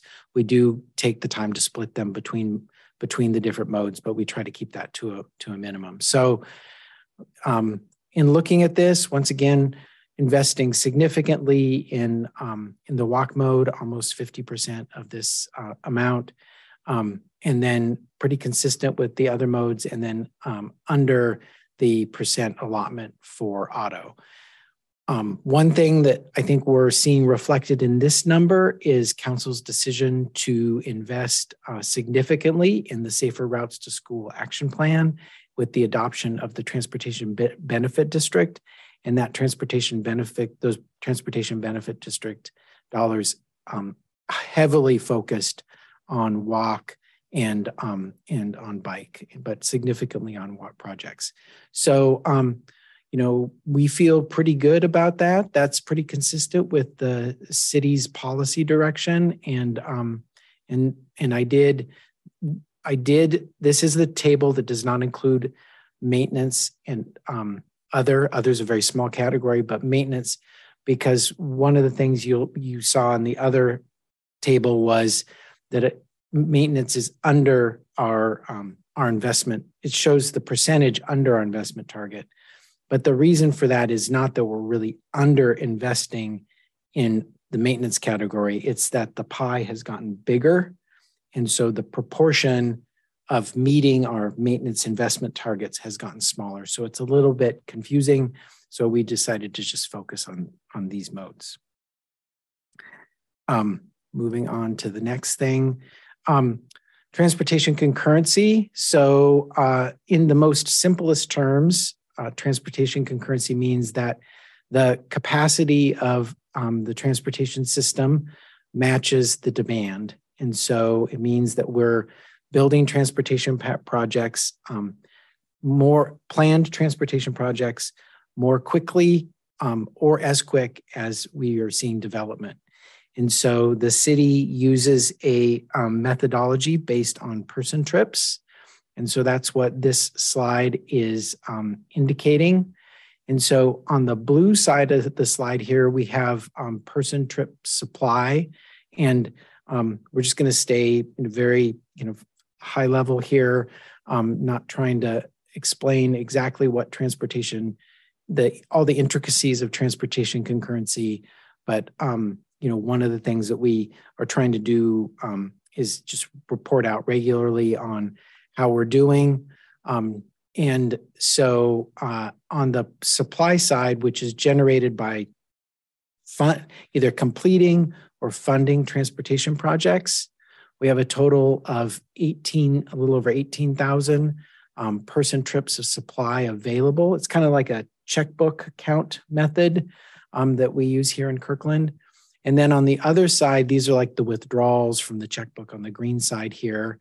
And um, we're had between 2016 and 2021 about 4,000 person trips of demand um, alloc- consumed, and then 2022 an additional um, 1,100 person trips of demand consumed. That number was um, quite a bit bigger, um, and this number was a um, somewhat bigger too um, until uh, until Google the development agreement um, and the the Google development of the Lee Johnson site um, went away.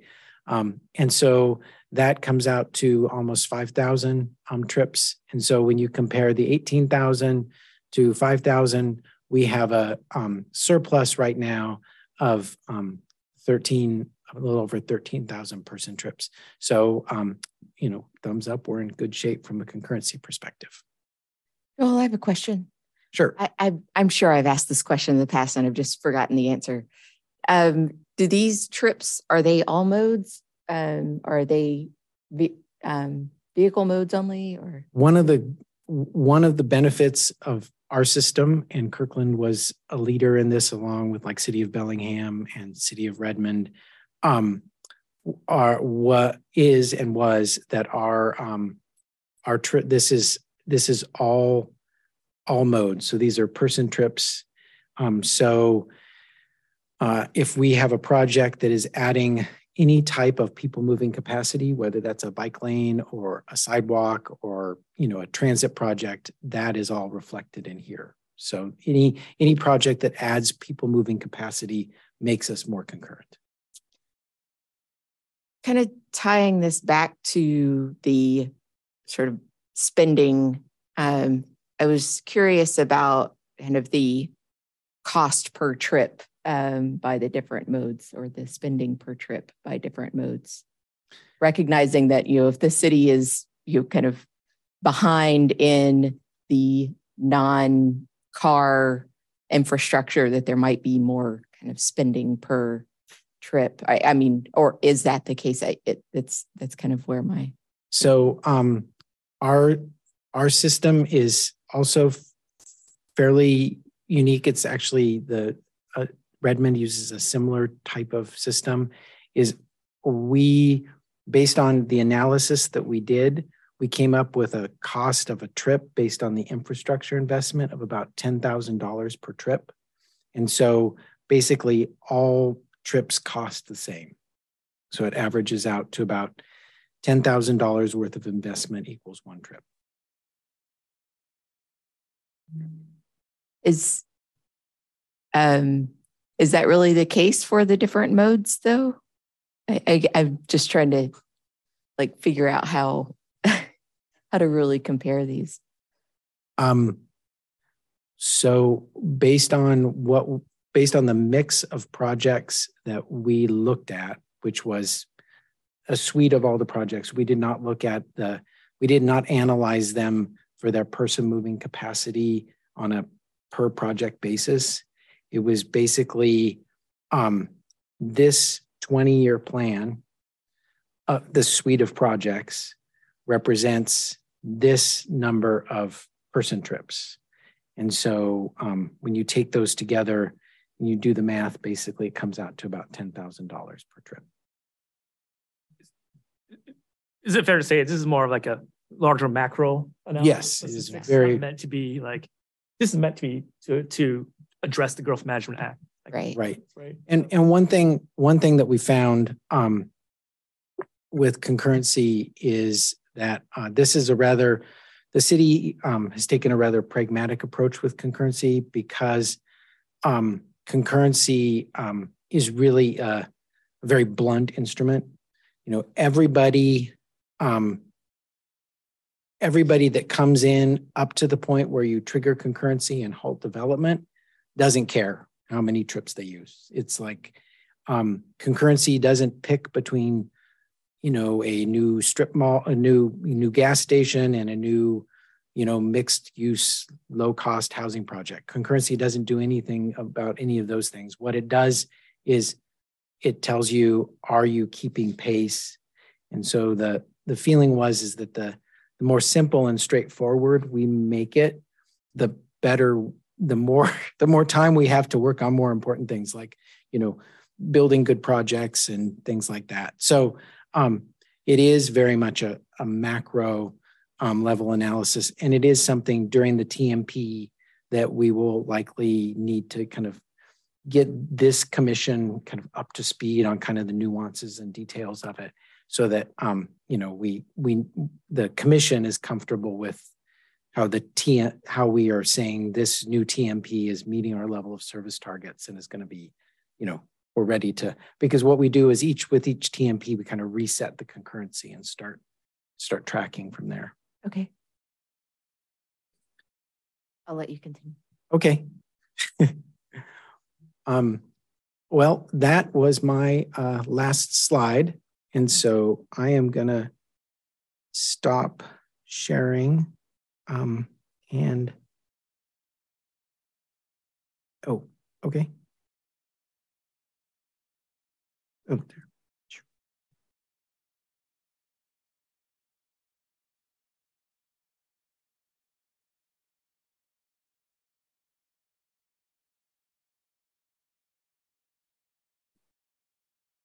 so you and blair are done Yeah. and okay so I was just gonna say, i just wasn't sure if that was I was gonna uh, say, you know, we're happy to take any questions or other comments. we go there. Good. it's Patrick again. Um, you know, I, I, I go, um, I go- I harp back on the pavement indexing. I mean, we talked about this before in terms of, you know, finding a better way. Um, but for this, for this, uh, you know, iteration at least, I think my, you know, as a layman, if I was a layman, some, um, just looking at the, the pavement in condition index, it's like 73, target 70, we're good, right? And I, I think that was what was conveyed, Blair. But my my issue is that it's actually going down, right? You look at the summary chart and it's like it should be a, a graphic showing a decline. And you know, some of these graphics don't show like, yeah, it's good or is this bad? Like 73, is that good or is that bad? Because for me, as a mowing public, I see more potholes, right? I, I, I see things degrading. And I've said that before in previous meetings and so forth. So I, am kind of torn again on that, that one. I keep on picking on that one, but it's, it's one that very, very, um, you know, very public facing. Just talk to that a little bit because you were you were um you're highlighting something the council has also noted is that PCI decline over the years. Um, and this year, I would just say maybe a month or so ago, we just kicked off um, a planning effort we're wanting to do with our streets.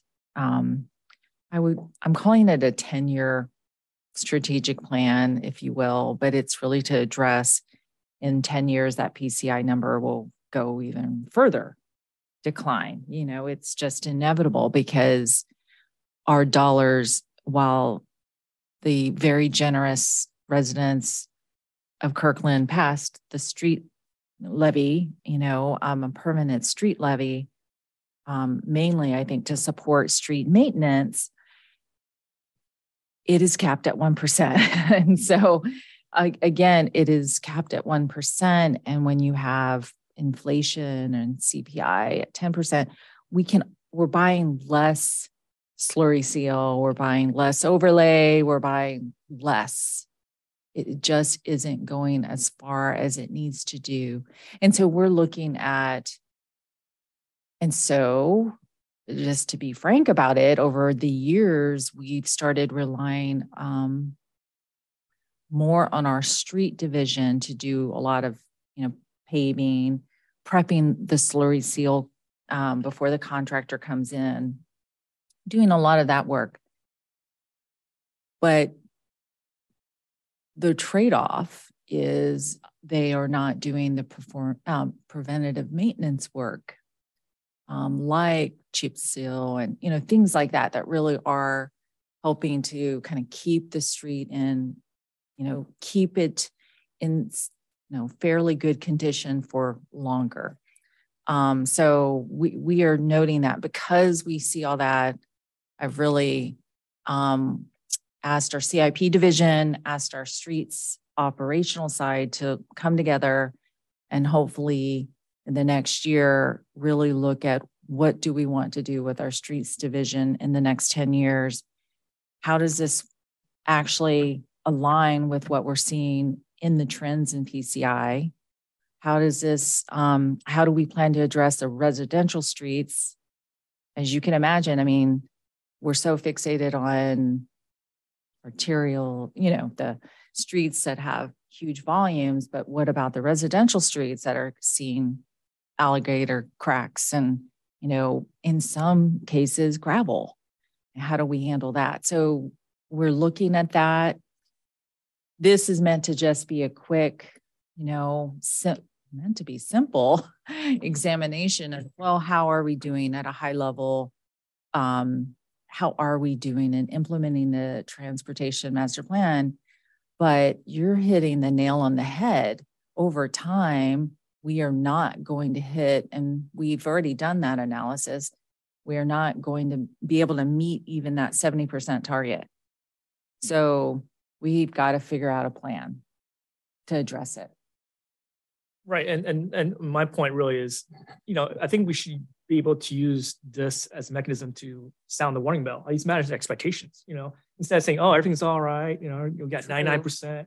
This one should be like front center, like, look, guys, this is like warning bell that we must. But to me, it's it's, it's a trade-off. Of, well, if you can't maintain it, don't build new, don't build more. Maintain what you have now, right? So to me, it's almost like yeah, we're spending on maintenance, but we're spending a lot on capital improvements. Should we be paying more, uh, paying, uh, allocating more to maintenance? Because yeah.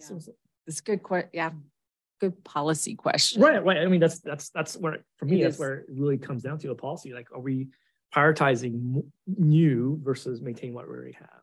Yeah. I'm in sort of my questions of Joel earlier, just sort of stepping back and looking at the whole transportation system more holistically And, you know, as, especially as we start to get into the transportation master plan update, um, really trying to look forward to what are our goals, what are the outcomes we're expecting, and feeding into it these kinds of questions of, you know, four different modes. What does it cost to build these out? What does it cost to maintain them?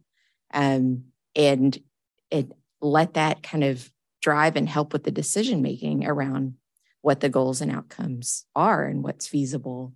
And especially given um, you know these funding constraints that that we have um, so I, that I, I still feel like we, we still operate so much from a very car centric decision making space right? Like cars especially vehicles are getting heavier and heavier they tear up the roads faster they make maintenance more expensive if we can incorporate goals that help reduce reliance on cars for um, passenger vehicles for um, local trips, how does that impact the need for maintenance and how does it impact the budget planning around that?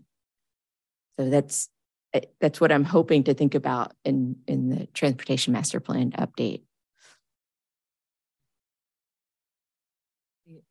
The other thing that we haven't done a very good job, you know, just to be frank about this is, and we're working on it, it's a gap that we are trying to address is, I think you said it to a degree, Faith, is around when we build new infrastructure, what does it take to maintain it? You know, when do we have to restripe it? When do we have to overlay it again? Or when do we slurry seal it? When do we um, you know how often are the catch basins being you know what's the street sweepings? I mean all of that that goes into actually that infrastructure. And so this is something that we're hoping to improve on. We are working with a consultant to help us try to identify that and just to put it in monetary terms. Um, you know instead naturally what happens over time in government is we we just kind of added on. It just kind of gets added and we absorb it and what happens over time. And, and, you know, we heard some of that comments tonight. You know, people see, um, unfortunately, a decline in maintenance or they see the condition not to the, you know, expectation that they want. Um, it's because, you know, it's government, it's peanut butter we're spreading it like peanut butter and we're not being very strategic about how we want to allocate the limited dollars and making kind of some choices. Um, but everyone has a desire. You know, we see it all over from Q alerts that we receive. There are a lot of expectations and a lot of wants out there, and so we we do um, we spread it like peanut butter. That's how we handle it. And so it's everyone gets a little bit, but it's not a lot. And it, you know, and you do feel you're, um, I think someone else said it tonight too, like we're getting half of what we really want. It's a struggle, but it is something. And this is something you all have also said, thankfully, is you want to see what the maintenance costs are. Also, recently attended a neighborhood meeting. Maybe some of you were there when we talked about the Juanita um, project and the Goodwill Hill project. Great questions from the re- residents. What are the maintenance costs? And again, another separate project we're hoping to improve on is making sure that our capital project engineers can answer those questions when they go out and they're hosting hosting these meetings when residents ask these very very thoughtful questions we can say this is what it what maintenance in, includes so another gap area we're hoping to address. It, it's just taking some time. Yeah. Yeah. I, I think that increasing that transparency will be really key. And, you know, when, especially when it comes time for, you know, ballot measures and um, trying to get more funding, you know, if there's ever an argument to increase that 1% cap, like if people really understand there's trade offs um, and and I mean, like I like your peanut butter analogy, and um, I found myself making the comment to someone the other day who was visiting Kirkland. I saw in the grocery store, and they were like, "It's so nice and clean and the roads are like everything is so nice here. And I was like, well, it's really expensive to live here, so it better be really nice. um, and so we want to continue to have that quality of life if it's going to continue to be um, expensive to live here. sure.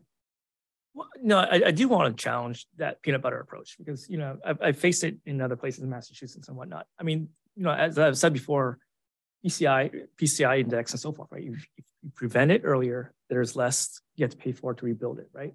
So for me, I, I would challenge the, the city to actually look at it from a strategic view of if you spend more preventative, right, ounce of prevention, long term goes longer, longer ways, or buying power. If the issue is that we can't rebuild street, maybe we shouldn't rebuild some streets, but invest in more preventive in other places. Those are some hard decisions if there is a limited amount of fundings, which I think there is, right? There's always going to be a, a capital uh, some kind of funding constraint. So I would challenge that. It would be, hey, we should be looking at from a preventative standpoint, like how, where should we be targeting investments to prevent those early crackings or you know things that might need a paint job or something to rather than having to re- reconstruct it. It's music to my ears. That's great. And I would say I want to applaud Joel and his team that they are reaching out um, with our operations division and on the TMP update and asking these questions around maintenance and making sure that the TMP does, um, you know, at least I think raise those policy questions because that's the appropriate document, you know, to raise those policy questions. So, um, way, way to go, Kimberly and team for doing that. And I would add that there are some areas where um, the council um, and has invested over the last couple years, added significantly to the investment in preventative maintenance. For example, the striping program um, has almost used to be 250 and now it's like $700,000 a year. And that has allowed um, you know, this this year with the striping program, we'll be doing a much more ambitious job of, um, you know, doing more thermoplastic instead of going out and replacing a single bar of thermoplastic at an intersection.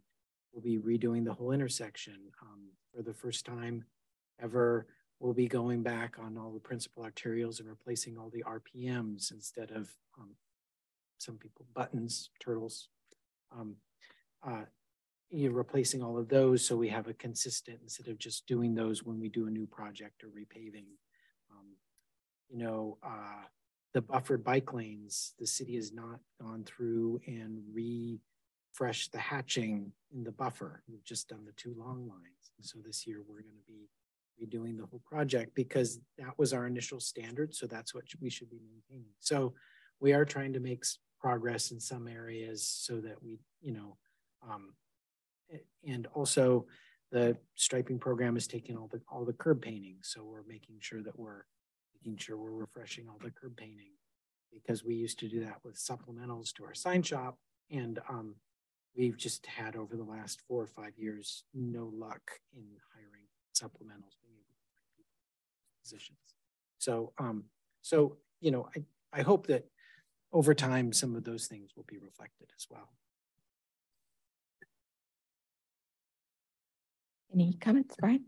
Yeah, I think before we wrap up, one thing I want to go back to is like some of our goals that we talk about here, measuring metrics, making the city safer, good place to travel no matter no matter which mode you're using.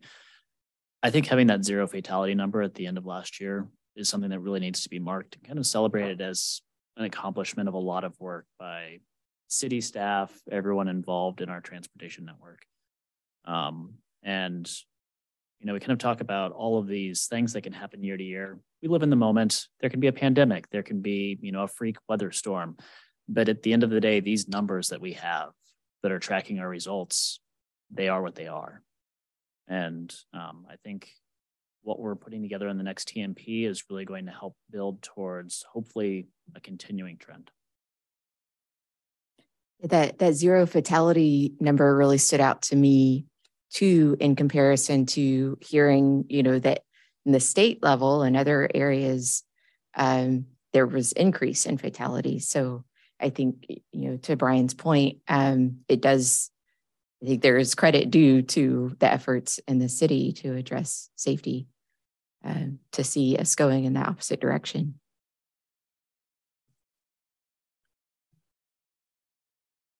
Thanks. Yeah, we were pretty pleased to see that too, especially after the year before and and the trend during the, the pandemic to see that um, number now every day. You know, you just can't help but worry about that. Um, something we never want to see, but we were very pleased to see um, some of the efforts that the you know the commission and you know the city takes. Um, you know, showing that there is it can make a difference.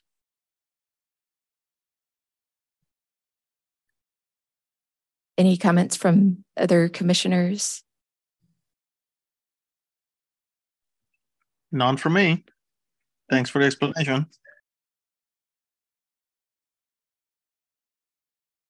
Okay, I think we can be done with that. And now we're going to move into, that was uh, just updates, right? Go ahead, Joel. Okay, so um, a couple of updates. One of the, what I want to start out with is a few scheduling items.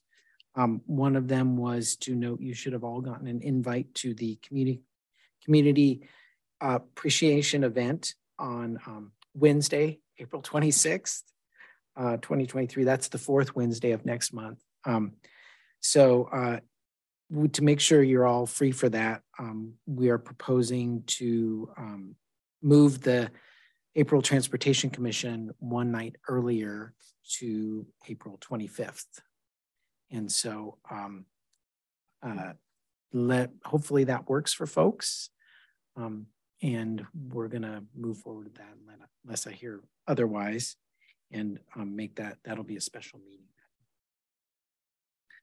Um, and then uh, I also wanted to note that City Council had a study session on the neighborhood traffic control program and Lake Washington Boulevard study since our uh, study, since our last meeting in January. And they endorsed um, both um, recommendations that the commission made. One to implement the neighborhood traffic control program policy updates and the other to uh, endorse um, alternative one from the Lake Washington Boulevard study. And so uh, one thing that's happened since then, I will try to remember to send out a link, but uh, Victoria has updated the, the neighborhood traffic control page web, website. So that's a web page on the city website. So that's a whole new web page. It has all of the updated policy. It has the the wet um, the new GIS map of all the data um, all the count locations that um, city staff has done over the years, or actually just the last five years. Um, it's pretty amazing. And so that's um, that's now live and available. I can show off Joel if you want. Yeah, sure. Okay.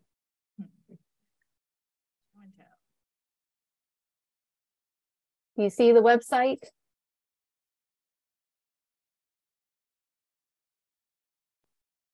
So yeah, it does include the, um, you know, the police contact information, includes the, the flow chart um, of kind of how the process works. And of course, Victoria's contact information. Um, and, uh, and then down at the bottom are, you know, a series of questions, you know, that can accordion out. And then if you go back up, we have the, um, the NTCP traffic count map. Available.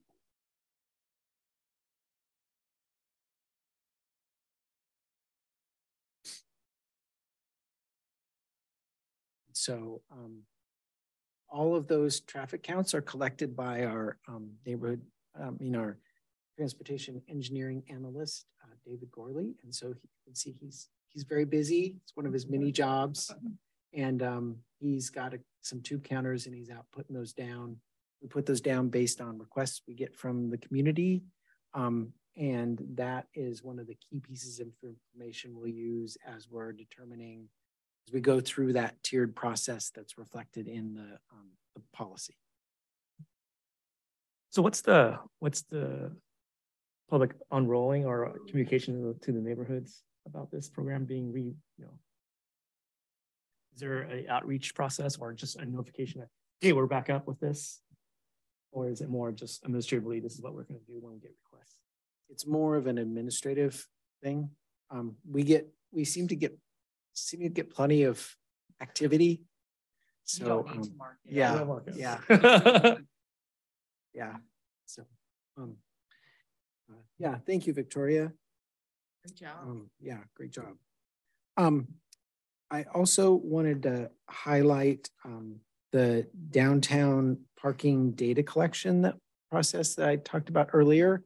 Um, so the city is um, moving forward with a, um, we've selected a vendor called 11X, and they are going to be uh, installing um, small, they're like a puck kind of thing in um, in each individual parking space in uh, the downtown area to basically monitor um, parking occupancy, dwell time, that type of information. Doesn't collect any sort of identification around the vehicle. It's basically kind of an on-off switch. Um, it's uh, installed, they make a small core into the pavement. They put this um, this puck in and then they pour epoxy over the top of it and it communicates wire, wirelessly um, with a series of kind of central um, you know, communication hub devices. And then that information is stored on the cloud. And we are going to be collecting that information for a minimum of um, six months and uh, seeing how that works. Um, and one of the main things is to collect a whole bunch of data starting the middle of the year till the end of the year about you know what really is happening with parking in downtown um, so that we can understand you know the the in, you know in good times and bad um, in good weather bad weather night evenings days weekends um, just having a really robust um, set of data that we can uh, look from and draw conclusions from as we move forward in um, in the discussion around paid parking in, in charging for parking in downtown. So um, that's that's you know, and the other thing we'll be doing is looking at that as a traveler information um, tool as well. Uh, they have been used in other other communities with quite a bit of success, and um, and they seem to be quite popular. So there'll also be a discussion around you know, is this a long term thing or are we just using them for a um, type of type of tool. So um, that's uh, just want to give a quick update on that. Um, so maybe you got to my question, but is so is the data available close to real time? Yes. Okay. So okay, so I'm putting on my uh, congestion pricing hat. this is my world. Uh, but with you know, you know, obviously there's technology that enables certain things, right? Has there been a thought in terms of you know using this as a mechanism to increase increase increasing parking capacity by having more turnover with parking, more dynamic parking, kind of supply and demand sort of approach. So instead of building building more, smartly using more the the existing infrastructure through that kind of, you know, and so it's almost like given now, you know, street parking meters, you know, heavy cost infrastructure. This is like a light mobile, so like park mobile sort of approach could that could this kind of help pilot that or at least help engage that? Perhaps we should have some kind of like pricing mechanism to better manage our current infrastructure. This um, these these tools are set up so that they could be used and i think they they are used for um, dynamic pricing. So mm-hmm. we could go beyond just you know a dollar an hour all day and you know have some variable pricing associated with yeah so my, yes. so, so my follow-up question is is okay so we're doing this parking study in terms of you know occupancy and so forth but will there be a component of the of staff time or consultant time devoted to kind of looking at that kind of hey is there something more we can do besides just you know here's what we found out? Just throwing it out there because again i can put in my congestion pricing. Eventually yes that's the intent is to use this information to inform you know what how best to go forward in that that pricing realm. Okay. Policy and all that stuff. Okay. Yeah. Great. I, I have visions of, you know, being able to put one of those kind of reader board signs up, you know, kind of down on Carillon Point area and other, you know, um, 85th Street down by Costco that like, you know, here's the parking situation in downtown. You might choose to park here and take transit or you know, if we ever end up having like a bike share program, having other options for people to get into um, downtown and know that before they get downtown and face all the parking congestion. You know, I work with closely with you know folks from SF Park, you know, congestion pricing, all that stuff. That that's exactly it. I mean, that kind of dynamic. You know, even before you make the trip, right? You get to know a situation. You know, we've all we've always looked at ways, and we're like, okay, do I get on I oh, four oh or or not? So yeah, Yeah, I I kind of like the possibilities of it in terms of congestion pricing. The only thing I would be kind of cognizant of is making sure that parking is still accessible for people at all levels and not just people that have the the money to pay for it.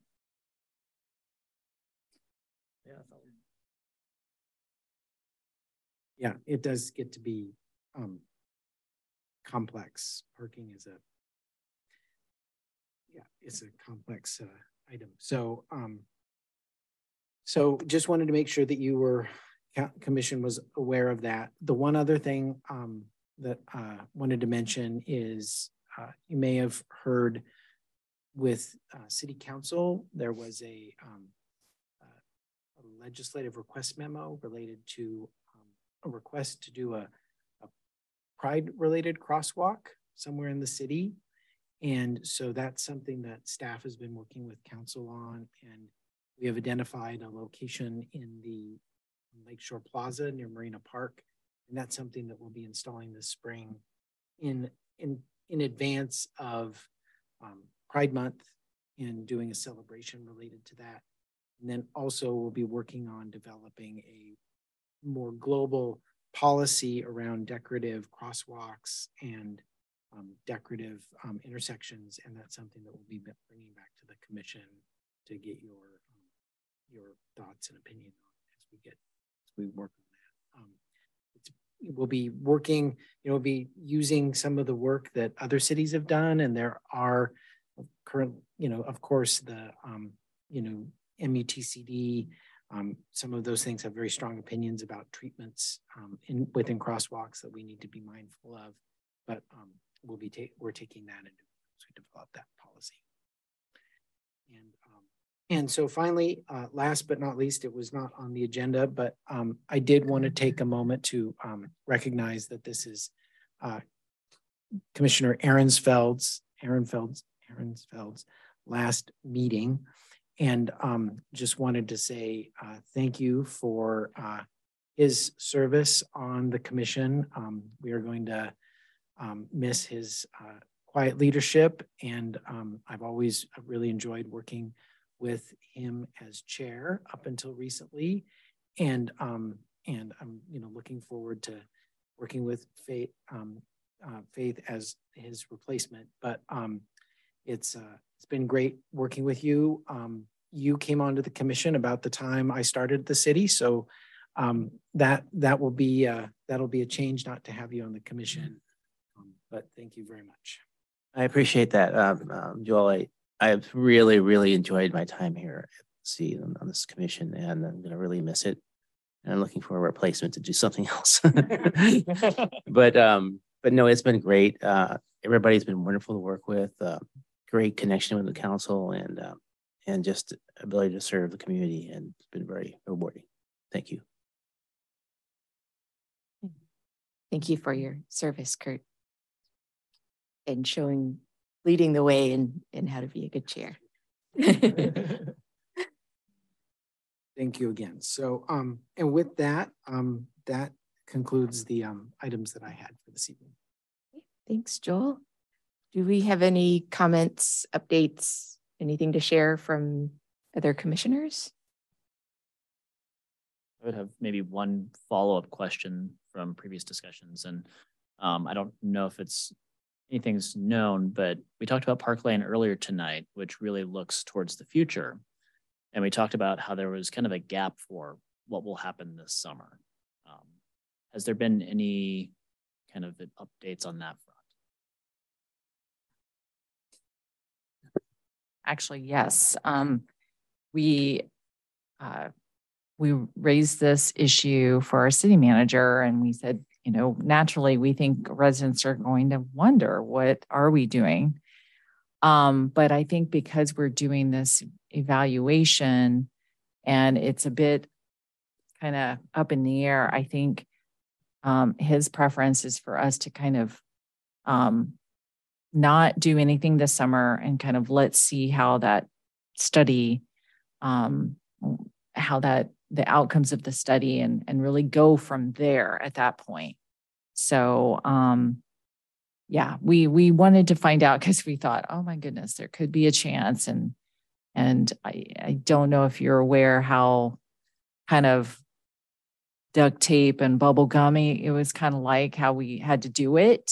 And um but I think the thought is if we get some direction from council on the study, then no, I, I think it's about kind of making and funding. Okay, funding plus that that that direction, um, and then we would be all in on that. So, um, you know, it.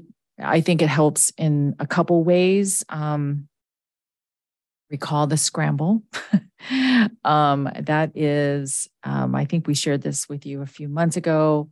That is a two, two full month closure. Thankfully, or not, I mean, PSC has delayed it, but we made lemonade out of it and it actually works out because now it won't conflict with the 4th of July parade. So as soon as the 4th of July parade is over, we are, it's, it's happening. And it's two, if you recall, the council had a couple objectives or a couple um, alternatives to look at. It's kind of like four months with like definitely some amount of closure and then some lane open. Um, and it dragged the project on. I think the council, they they saw the alternatives and I think wanting to while knowing it's going to be difficult, wanting to make that difficulty as short as possible. So we've been able in the con, um, bid docs kind of saying this this is your construction time that you have. And it's four full, no, eight full weeks of full closure, full closure. So you want to avoid driving your car down there. Just don't do it. but it's going to have an impact on the businesses. So we kind of, I think with that, with the Park Lane study, and eh, we just, I think, thought, you know, let's, that area of town's getting a lot of things happening. We don't need to kind of make it uncertain what's happening with Park Lane. Let's just kind of, so that's where we're going. I don't, it's not definite. He, you know, um, we have to circle back with him and see um, see if he's had a chance to talk to the mayor and deputy mayor and get some feedback from them and and and decide. So it's possible they circle back and say, no, we want to do it anyways. But um, I think there's some reasons it makes sense to maybe pause on that. Okay. I'd be interested just at our next meeting to hear oh sure come there and okay. um, also if there's any considerations for say one-off events that may still have closures, just kind of for us to have an understanding of um, what is happening this summer as we're kind of evaluating the wrap up of the study. Yeah, and I think it'd be good just to, whatever the decision is, to announce it. So to like for the public to know, because we've had this, you know, the past few years, and then it's not going to like what's happening. Okay. Um, and maybe there could be maybe one of those celebrations could be when the scramble is open. Absolutely. And um, at the end of the summer. and there'll be a little mini event of the groundbreaking. Of course there'll be an event of ribbon cutting and that sort of thing um, for the scramble. But yeah i think that's those are great. I don't I don't know if we were going to announce to the public, so I'll definitely pass that on to our communications um, in the city manager's office. Because you're right, people are wondering. If you're wondering, people are wondering. Yeah, thank you.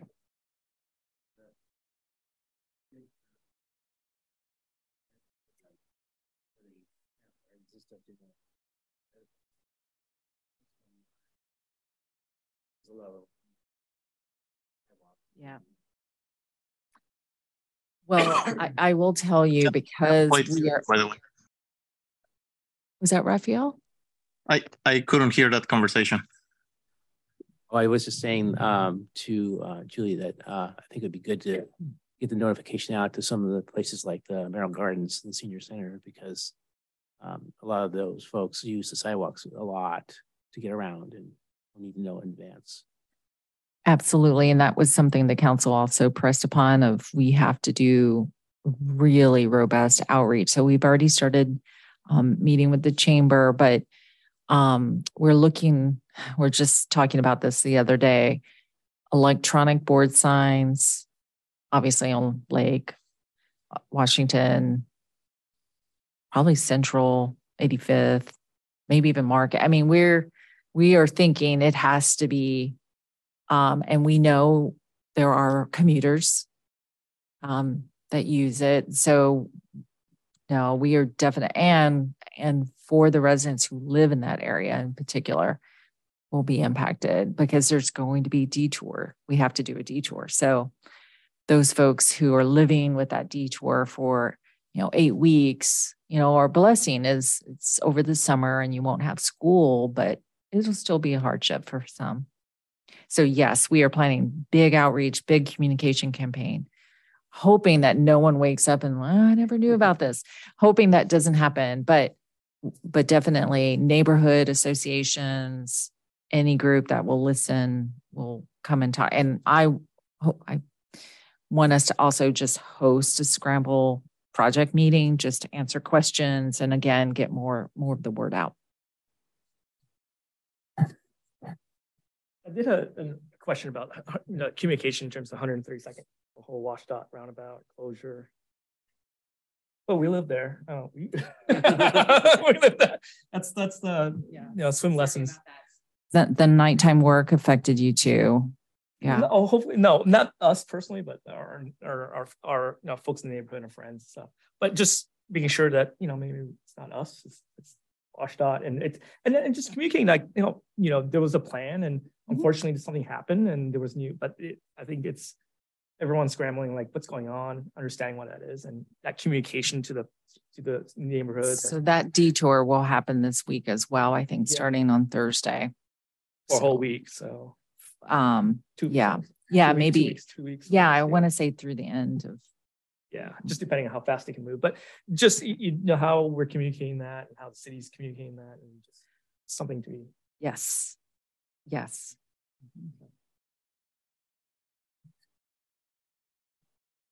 I also kind of want to add one quick thing, Joel, what you mentioned earlier about the the crosswalk treatment. I think it's very cool that the city is doing that. Um, as a personal member of the LGBT community, like it's it's meaningful, and um, I've always enjoyed jurisdictions that are placemaking. Um, no matter the type of treatment, it makes it feel like, you know, there's investment in the community and it's a place that people actually kind of have joy in the, the public realm rather than saying, this is asphalt for cars. And we talk about that a lot. And it's it's one of those key elements. There is maintenance, but I I think in very targeted applications, it's really good to hear that that's being looked at. Thank you. Thank you. Yeah, we we were and sometimes we get these legislative request memos and we're like, oh no, our work plan, we've got too much. This is one where we're like, oh yeah, no, this is cool. We're happy to do this one. I just have one um, comment I wanted to uh, talk about. I think that uh, you you know about the uh, Kirkland Town Hall on bikes on Earth Day um, that's being put on by the sustainability ambassadors. Um, so just want to make sure that uh, people are aware of this um, event. And it's going to be student led. They're starting at Juanita High School. They're kind of touring around and uh, I think we'll end up at Lake Washington. No, they're going to end up at the uh, Ferret Spur Park, but they're going to tour around different schools, including Lake Washington High School. That is one with Claudia. Claudia Balducci. Balducci is going to be there and other um, uh, elected officials. Yeah, nice. Yeah. So, and I think they're still looking for student leaders if um, people know of students in middle school and high school that would be interested. We have to have Shri there, right? Shri? Yeah.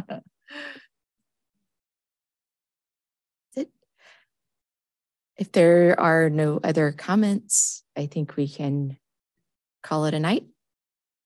Okay. All right. Good night, everyone. Night.